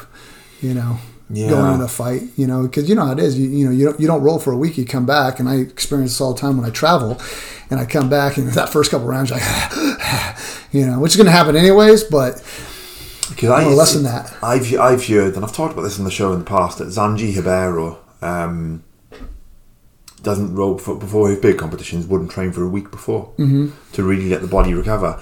Then I, and I think the traditional sense in jiu-jitsu is you know you take three days and you take it kind of completely off. And I used to do that for quite some time, or at least kind of two full two full days. Um, but I was chatting to Tom, Professor Tom, who's both of mine and mine and John's coach. He he said, well, football teams will do a run through the day of a game, and I'm like, well, yeah, that's yeah. So why would you just take three days completely off? It doesn't mean that you're rolling hard on those three days, but you're staying mentally sharp. And I, I'll so normally what I will do is I'll, I'll take. Normally, I would train on a Thursday. I'll take the Thursday off. I'll go in on Friday because I'm fighting Saturday. Mm-hmm. But I'll, I'll just I'll go as I'll go as as intense as I would maybe if I was warming up, and that would be it. Hmm. That's all I'll do. So I won't go. In, you know because I know I can warm up to that intensity and go on a fight, and it's not going to be a problem. So if I do that on the day before, just to keep mentally sharp, and even then, I probably won't try to get that intensity. It's more keeping the mind sharp, working through options and stuff, rather than. Yeah, I'm go. I'm going more and more away from the idea of taking days and days off. You can Yeah. physically physically taper off, but it doesn't mean you can't stay mentally sharp and do some basic exercises, basic swings, just to keep the central nervous system primed.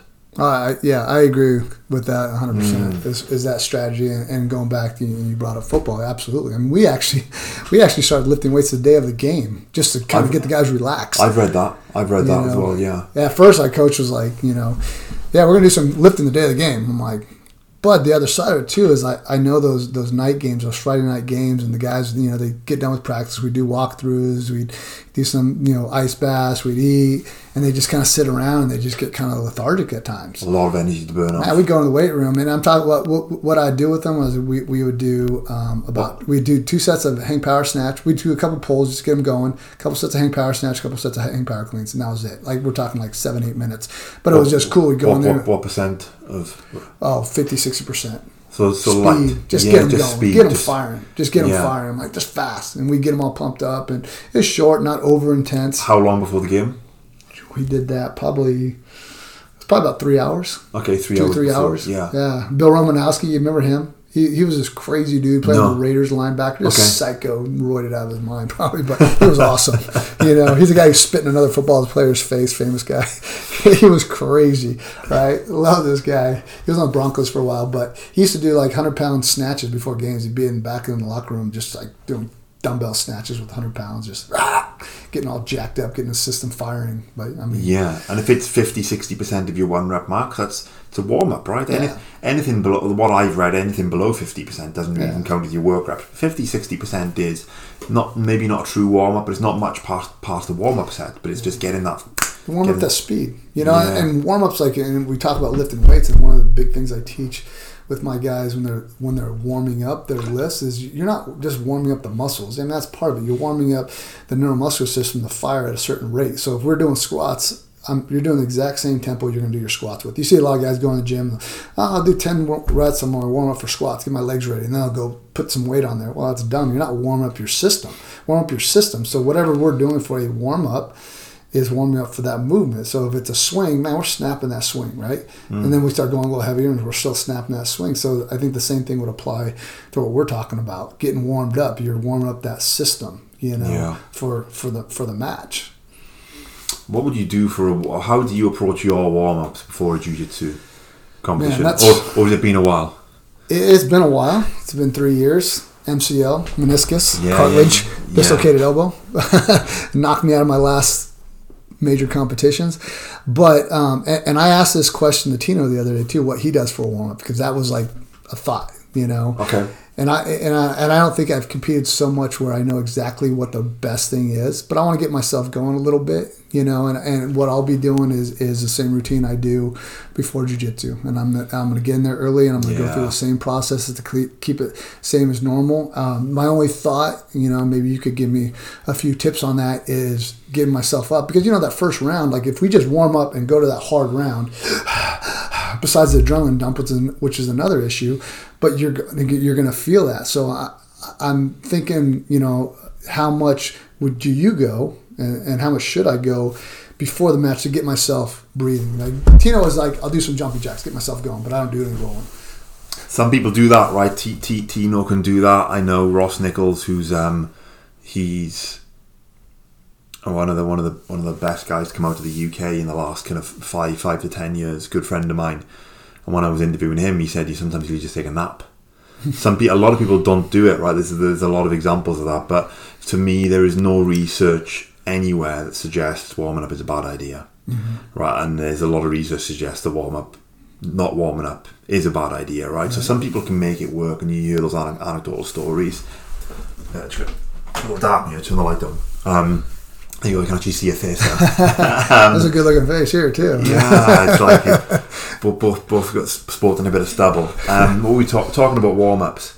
Um, what do I? What was the question again? What do I do for my warm up? Yeah, yeah, but you were talking about there, there's no research that says that warming up's a bad thing. Yeah, so but how much do we get going? Well, there's, there's no, there's plenty of research to show that not warming up is a bad thing. But Yeah, you know, yeah. I think the biggest concern that people have with warm ups is going to be that they'll burn out some of their energy. I will need to save my energy. And what I say to people is, let's take our Friday morning class as an example, where you roll 15 rounds back to back. Or most people will do at least four, five, six rounds on a regular basis Yeah. at their jiu-jitsu school, Yeah. back to back to back. Can you get through that? Yeah. How many fights have you got in your bracket? Maximum of four. Why are you concerned about that you're burning out your energy? You've, it's not. You're not going to burn out your energy. So I think people should blow that out of the water straight away. I I. I, I, do.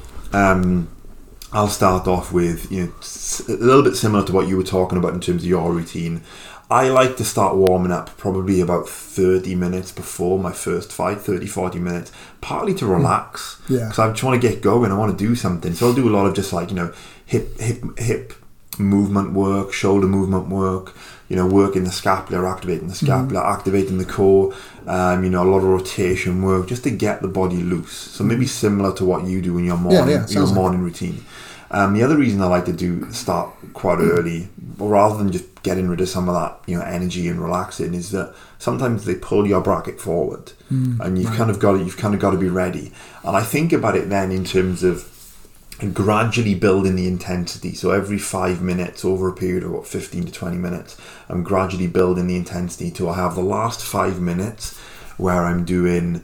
I want to get it to about eight, get my heart rate to about 80 or 90 percent hmm. almost and then about ideally about 10 minutes before my first fight which is not always hard to Yeah. easy to do with jiu-jitsu because the timings change so How, how do you do that? I'm so. I would do so if I can it's hard to roll with someone typically in these competitions Yeah. sometimes I'll use a skipping rope.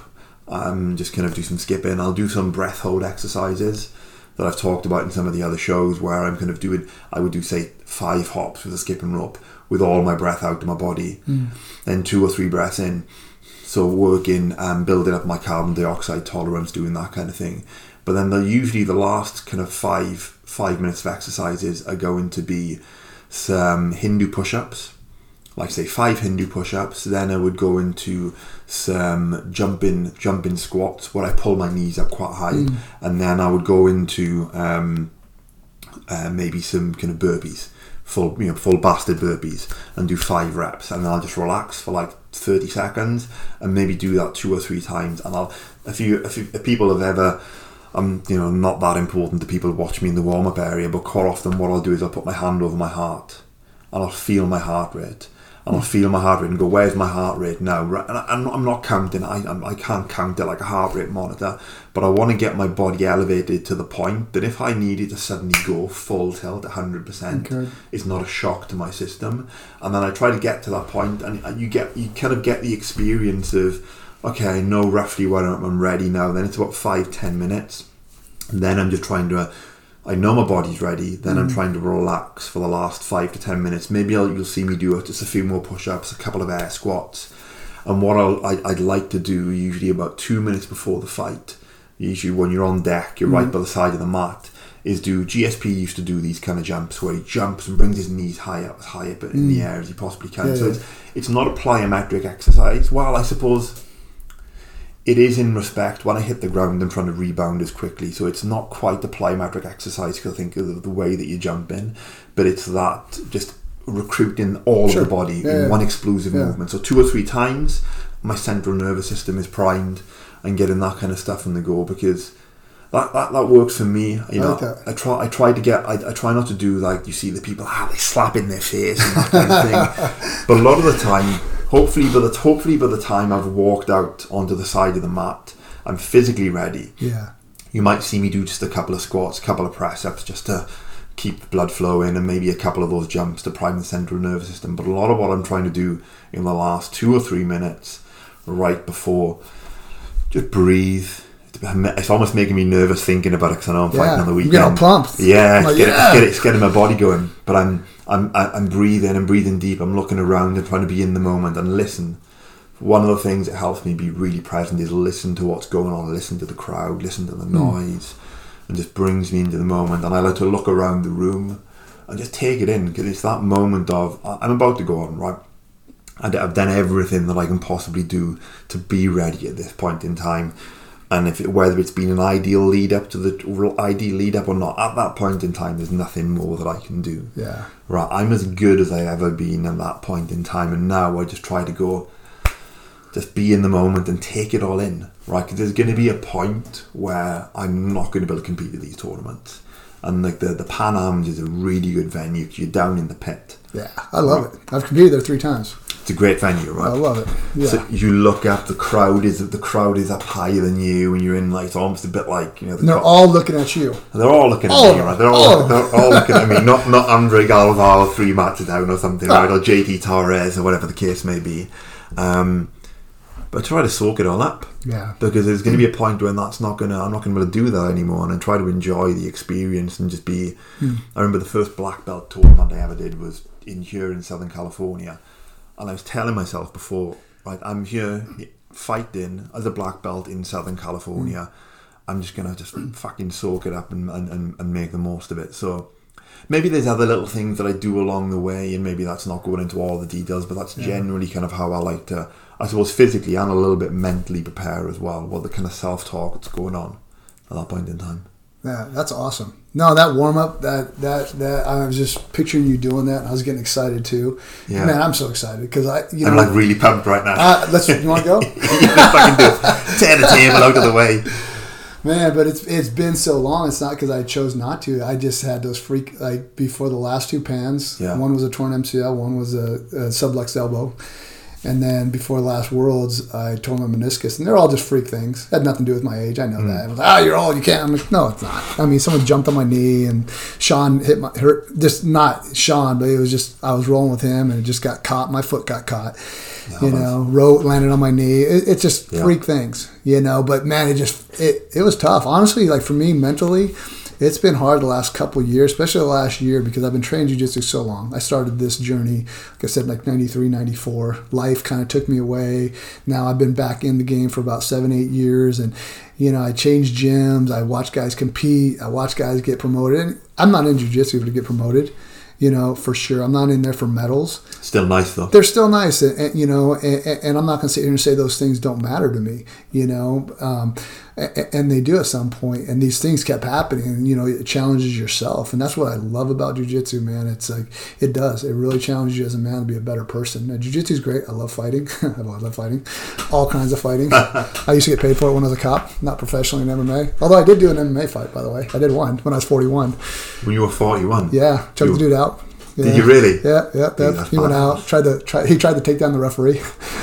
yeah, I did a few Muay Thai fights. That was kind of cool too. But I mean, I love jujitsu for sure. But it's it's it's been a it- it's been kind of tough, man. Like just just mentally, like probably the last couple months, I haven't been motivated at all. Really? You know, I haven't been motivated. You know, it hasn't changed me from going to jujitsu. And I guess I go back to what Jocko always says, man. You know, I don't do what I do because of motivation. I do it because of discipline. I do it because of my goals.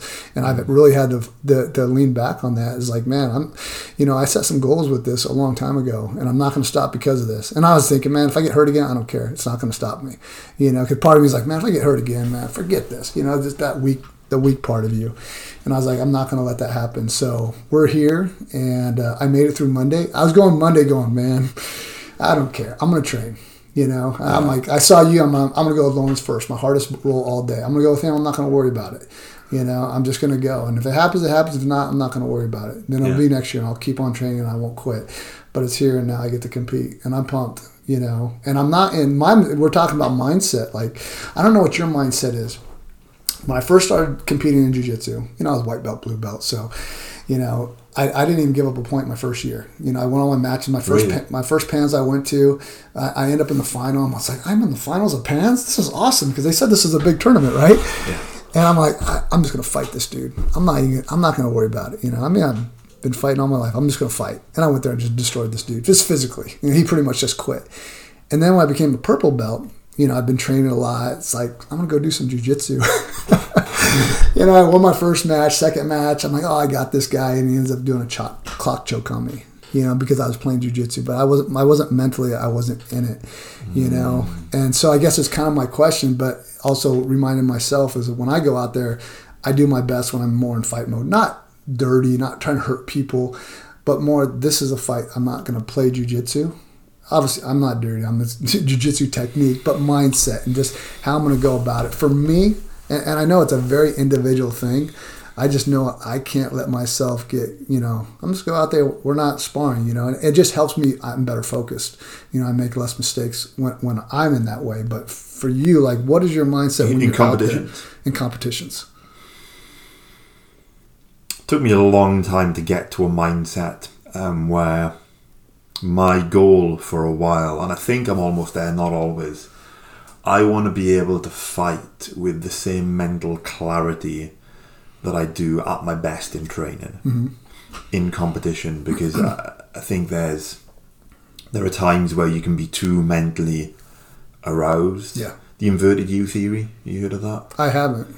So the inverted U theory is if you're um, it's up, up, up inverted, it's upside down, right? So at the bottom of the graph, imagine you've got arousal and performance. If your arousal is so low, then your performance is going to be crap because you're not switched on. So you get to a point where your arousal, as you get more and more aroused, so you're psychologically and physically aroused. John's trying to smirk at me. I don't, I don't mean se- it could be it could be sexually aroused as well, right? You said it with a smirk He- yourself. so- he's like he's like uh, he's like where's this going where's this going um, so as you get to the top of the U then you get that sweet spot Yeah. of where you're you know mentally and physically Mm-hmm. ar- ar- aroused um, and it's at peak performance but then the further you go the further you go down that curve the further away you go the more you um, uh, the performance suffers and Mm-hmm. it changes right the theory goes that if it's like if you're just doing a power lift in a competition it's a fairly simple well it's, I don't want to demean powerlifting but it's a lot more simple as a sport performance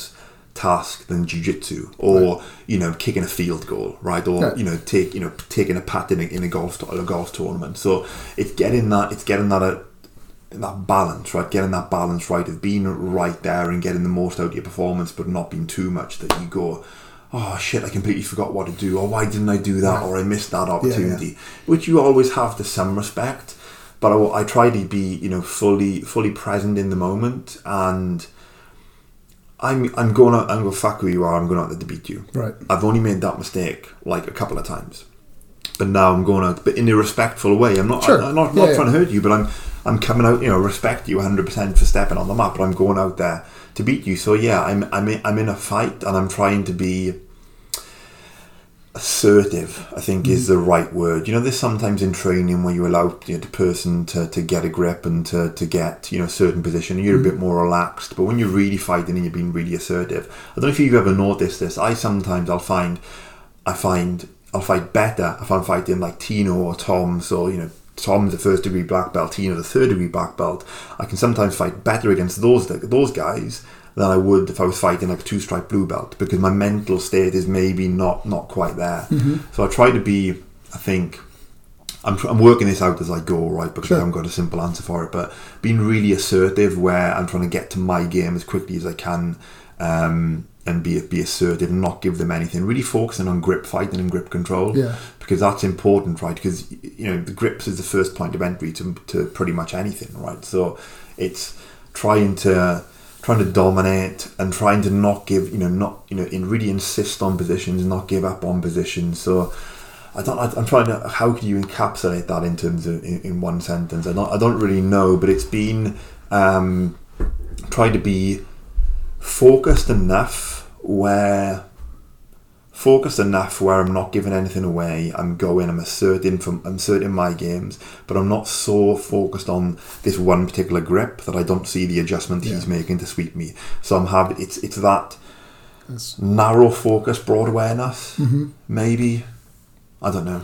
No, I, I, yeah, that make, that makes a lot of sense. Like you put in the terms a little bit more clear what I was trying to get across myself. I mean, I used to teach my kids when I was coaching football players that you play the game like if you were in a fight, and everyone knows it. when you're a fight, how are you? You're just I'm fighting, and then take a half step back, and that's where you want to Mm. Take a half step back. Yeah. half step back from that point where you're because if you're fighting and you're out of control and obviously in the, in a sport we're in a sport still you, you know you're going to get disqualified or do something stupid make a mistake You make mistakes. yeah, Yeah. you're not thinking so you got to be able to think and focus but Mm. i was before when i f- competed last time i was too relaxed i was somewhere off that curve i don't know which side i was on but i was i was on the wrong side i I've wasn't done that the, too. i wasn't peaking so i need to be closer closer to that edge for me personally to, to do well but i can't be on the edge too then i'm just you know slamming my forearm in someone's face and I think you it should.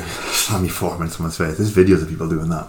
Um, there, um, but I I think it changes throughout the match. I've got about five minutes, by the way, as well, before I got to pick the kids up. Okay. So, but I'll make this last comment and then we can start wrapping up. Um, so I think at the start of the match, it's a lot more like that. And depending on how the match goes, if you be, end up coming into the ascendancy, where you get ahead on points, you're in a mm. position, you get to a point. Sometimes you get to a point where you go, "I've broken this person," and you know you've beaten them. Yeah. Right? There's always a chance you get subbed. You've got to stay focused. You've got to stay sharp in your mind. But there are certain points in a match when you go, "Yeah, I've got this." Sometimes that doesn't happen. Sometimes you're on the receiving end of that as well. So it can change throughout the match. You know, if I'm if I'm up six 0 and I've got someone's back, I'm like, yeah, okay. Um, I know where I am in this fight. I know what I need to do. So I'm playing, and I'm playing a completely different game with one minute to go, six minutes up, on someone's back already. I'm playing a different game to if I was in the in that reverse position, or if I'm in training. If it's me and you, and I'm not really looking at the clock, I'm on your back. I'm trying to get a choke. Right, it's training. I'm thinking Right. about. I'm thinking about it differently. But um, I, so patience is maybe one thing. Um, patience and insistence, right? So patience is not being lazy. Patience is still pushing forward and trying to get your positions. But when you get to certain positions, you know, taking taking your time to establish that position and taking your time to kill, think about, um, okay, what's my next attack? But what's my next defense? What's the next thing this person is going to try to do? So try to kill their attacks. Maybe we're getting more into kind of general stuff, and I'm I'm trying to almost think about my last couple of fights and, and frame it into words because I don't think I've done it as much in the past. Um, it's a good question, though. Yeah, I, I mean, I've noticed a lot with your your pressure game and your movements, like Mm-hmm. considerably tougher, considerably heavier, and more. You're going somewhere with those things. You, you're the space I used to look for is not there very often. It's it's a, a couple of weeks out from a competition, Yeah, right? yeah. So if this was three, four months ago when I'm not think, not in competition training Yeah. mindset, I'd probably, I'm not, you know, maybe it would be the same. Um, I, I, it took me a long time actually to, to, to get to a point where it's a little bit of a fuck you attitude. And in the nicest possible, nicest possible Yeah. way, right? Not in a nasty way to the other person, but I'm training with you, and like, fuck you, I'm not going to give you anything, a little, a little bit. And I, it took me a long time, even maybe until I started training here, where I, I wanted to, you know, w- would give maybe not not not give stuff up per se when people would get positions on me because they earned those positions, they earned the sweeps, they earned the mm. taps and stuff. But I'm a lot more now willing to just go, well, yeah, just for five minutes, I'm just not going to give you anything, right? And I'm sorry that sucks for you, but you know, it, it's you know, you're not doing it to everyone all the time, and it's based on the level of the person. You know, I'm not doing that to like a 125 pound female when I'm rolling with her. It's a completely different mindset. Sure. But there are times where someone like, you know, Craig, right, who's, you know, tough, one of the toughest guys in the gym, right? It's almost like he likes to get awesome. He's awesome. Craig's Yeah. awesome, right? So, uh, everyone's awesome, right, in Yeah. the gym. I don't like, I don't want other people who listening to feel left out. There's a long list of people I need to mention otherwise. Uh, it's only Craig for me. Sorry, Craig. It's just, it's just, it's just, it's just, it's just Craig. Um, where you know, shit, you've got to you've got to be really tough. He's a two stripe, no, he's a four stripe blue belt. He's a blue belt, right? I forget how many stripes, but you've got to be super tough and mean on him, right? Yeah. Because at the same time, you can think, oh, maybe by not giving him anything, it's been detrimental to his training, but actually that's really beneficial as well, right? To mm-hmm. show him actually this is how hard you've got to work to get positions sometimes. So that's you know, it's horses for courses, horses for courses, horses for courses. You know what I'm trying to say. Yeah, yeah, yeah, yeah. For for sure. You know, that's what you do to me sometimes. So I I, appreciate it. I know. try. No, it's good. It's good stuff. I like it. It makes me better. I go with other dudes. It's like, yeah, you're nothing. You're not Tino. You're not Lawrence. You know, Tom. When I get to roll with him, man, the other day he just he rolled me up. You know, You're so good, man. he just put it. Oh, so pans? You got pans? All right. It was ugly. Different level. It was a different level. There's times this happens with a lot with with like you know a lot of people I train with. Not to to say this is only with Tom, but but you know with with Tom quite a few times I go. I've just done quite well with you there with with with, with the training, but then and then I f- f- sp- spar with him another two two or three days later, um, and it's like he's turned it up a notch, and I'm like I don't know what the fuck just happened, you know. Um, Yeah. but you yeah. can you can hit people on different times. I think where you go, you're having a really good day, they're not having such a great day, and then vice versa happens, and it's you know, good days and bad days, right? Yeah, absolutely, man. Big time. Any any closing thoughts you want? Any shout outs you want to give? Oh man.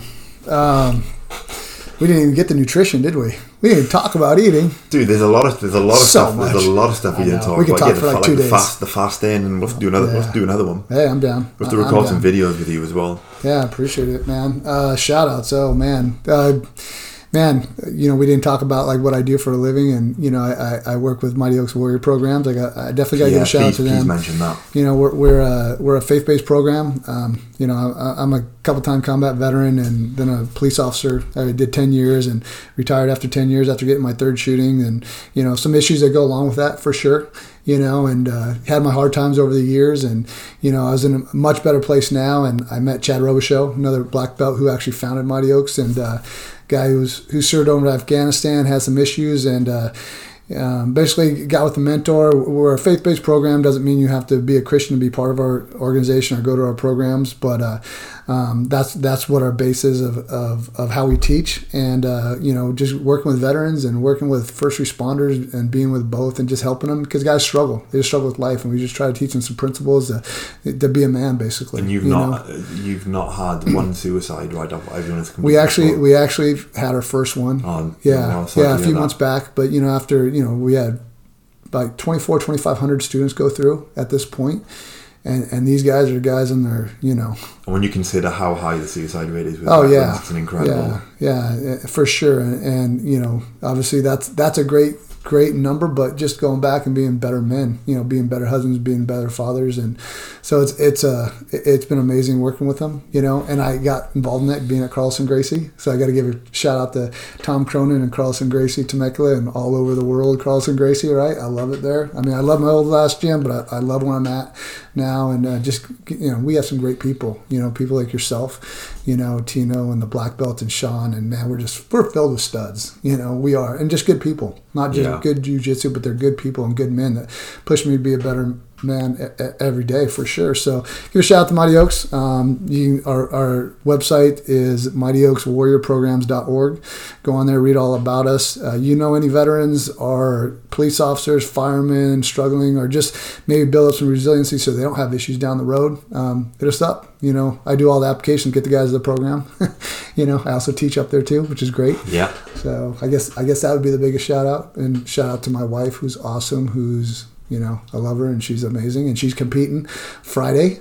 I'm Yeah. so so stoked for her, you That's know. awesome. And it's been a challenge for her too. She had some injuries, and you know, you know, we, she was pregnant and lost twins last year, and Mm-hmm. fighting through that whole thing. And the physical aspect of that was tough for her for a few months too. So Yeah. I'm really really proud of her that she's just back on the mats. You know, it's amazing. Yeah. Thank you, brother. Yeah, no, absolutely, absolutely. Uh, yeah, with that, um, yeah, thank you for being here, man. I've really enjoyed this. The great conversation, and I think it's like, I don't know, we could we could do a whole week like about talk, Yes, talk, talk, talking about this stuff. There's so many. It's all it's always the way, right? And I knew it would be this way. There's um, Yeah, no, there's only one other person I don't think I, I hardly prepared for. Um, it's someone I know really, really well. Everyone else I kind of prepared for a little bit.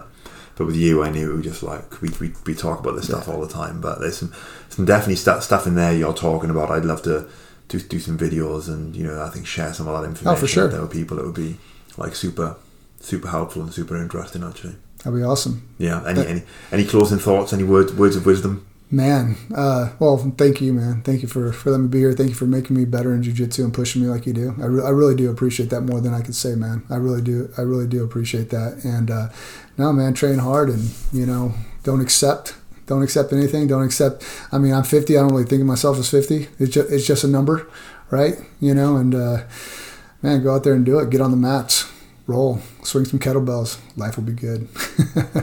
Absolutely. Right, let's finish it there, guys. Thank you for listening, and we'll speak to you next time. I'm very excited to tell you that this podcast is brought to you by the Mallorca BJJ Yoga Festival. If you listen to one of our recent episodes with uh, Mr. Joe Notabert, uh, who is a black belt instructor um, under the Roger Gracie team and runs and, and teaches jiu-jitsu at his academy in Mallorca. He talked at length about a really exciting festival that he's got coming up in October of this year, the Mallorca BJJ Yoga, Yoga Festival. So obviously it's a mix of jiu-jitsu, it's a mix of yoga, and it's going to be for one week in, in October on the island of Mallorca, which is in the Mediterranean. If you've never been to Mallorca, it's an incredibly beautiful island, um, really idyllic, ama- amazing, clear blue water, amazing food, amazing culture, and the weather in October is going to be absolutely perfect. So, depending on where you live, if you need to escape the winter blues and get a dose of vitamin D, I've been to the island myself, spent time with Joe there. It's a fantastic place. He's a fantastic guy. But, uh, you know, more than that, you're going to get some incredible jiu-jitsu instruction there. The confirmed people so far, and these are only the ones that Joe's, Joe has announced, uh, Mauricio Gomes. Um, not every, most of you will know who Mauricio is, but those of you who don't, that's Roger Gracie's father. Um, so to learn jiu-jitsu from one a person who in his own right was an incredible competitor back in his day. You should listen to some of the stories. But also would have been a key influence in the success of who is in my opinion the greatest jiu-jitsu fighter of all time. That's a person you absolutely want to, to learn from. Um, done a few lessons with him and myself in the past and can absolutely vouch for the quality of the instruction you'll get there. Also Ross Nicholls uh, you know, one of the the most prominent uh, BJJ black belts in the UK. Ross was on the on the show a couple of weeks ago, and also you've got Daniel Strauss, aka the Raspberry Ape, uh, and both Ross and Daniel, both Roger Gracie black belts, both prominent uh, competitors in the UK scene, and Daniel Strauss obviously very unique in his approach to strength and conditioning as well. So, and those are just the three people that Joe's announced. Um, on so there'll be there'll be jiu- jiu-jitsu every day. There'll be yoga every day. You can mix and match between between them both, and it, it's knowing Joe. The setup is going to be brilliant. There's going to be amazing food there at this hotel. You know, these this guy knows how to, how to you know put on put on a good show. And what's even more exciting is that he's given me a discount code that I can give to you.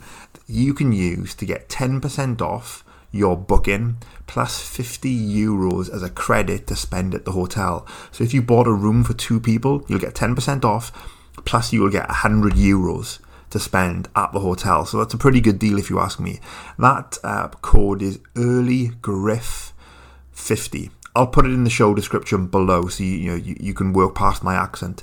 And the other really good thing about um, the way Joe has set this up is that it's only 250 euros to reserve a place. So if you haven't got all the money now, you can reserve your spot and you can actually get a refund up until the second the second of August. So you can put your money down now because there's only 300 places, guys. 300 places, and uh, you know with with how big jiu-jitsu is in Europe at the moment, those are going to go quickly. So I've, if I was you, I would really I would snap up the opportunity and get on top of that as quickly as you can. And if you're an hour in, just reserve your space, and you've got up until you have up until April the second to get a full refund. So you know I'd advise you to book your space um, as quickly as you can, and then you can always get the refund up until April the second. So I'm going to put an, a bit of information in the show description with the, the, the, the discount code, uh, the at MBJJ Yoga Fest, the Instagram handle, and also the website where you can go and book.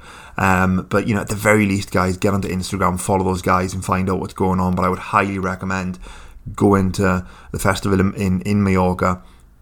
Train BJJ for a week, do some yoga, have a have a damn good time, and you know, fingers crossed, maybe I can make it out there from California as well. But with that, guys, let's get on with the show.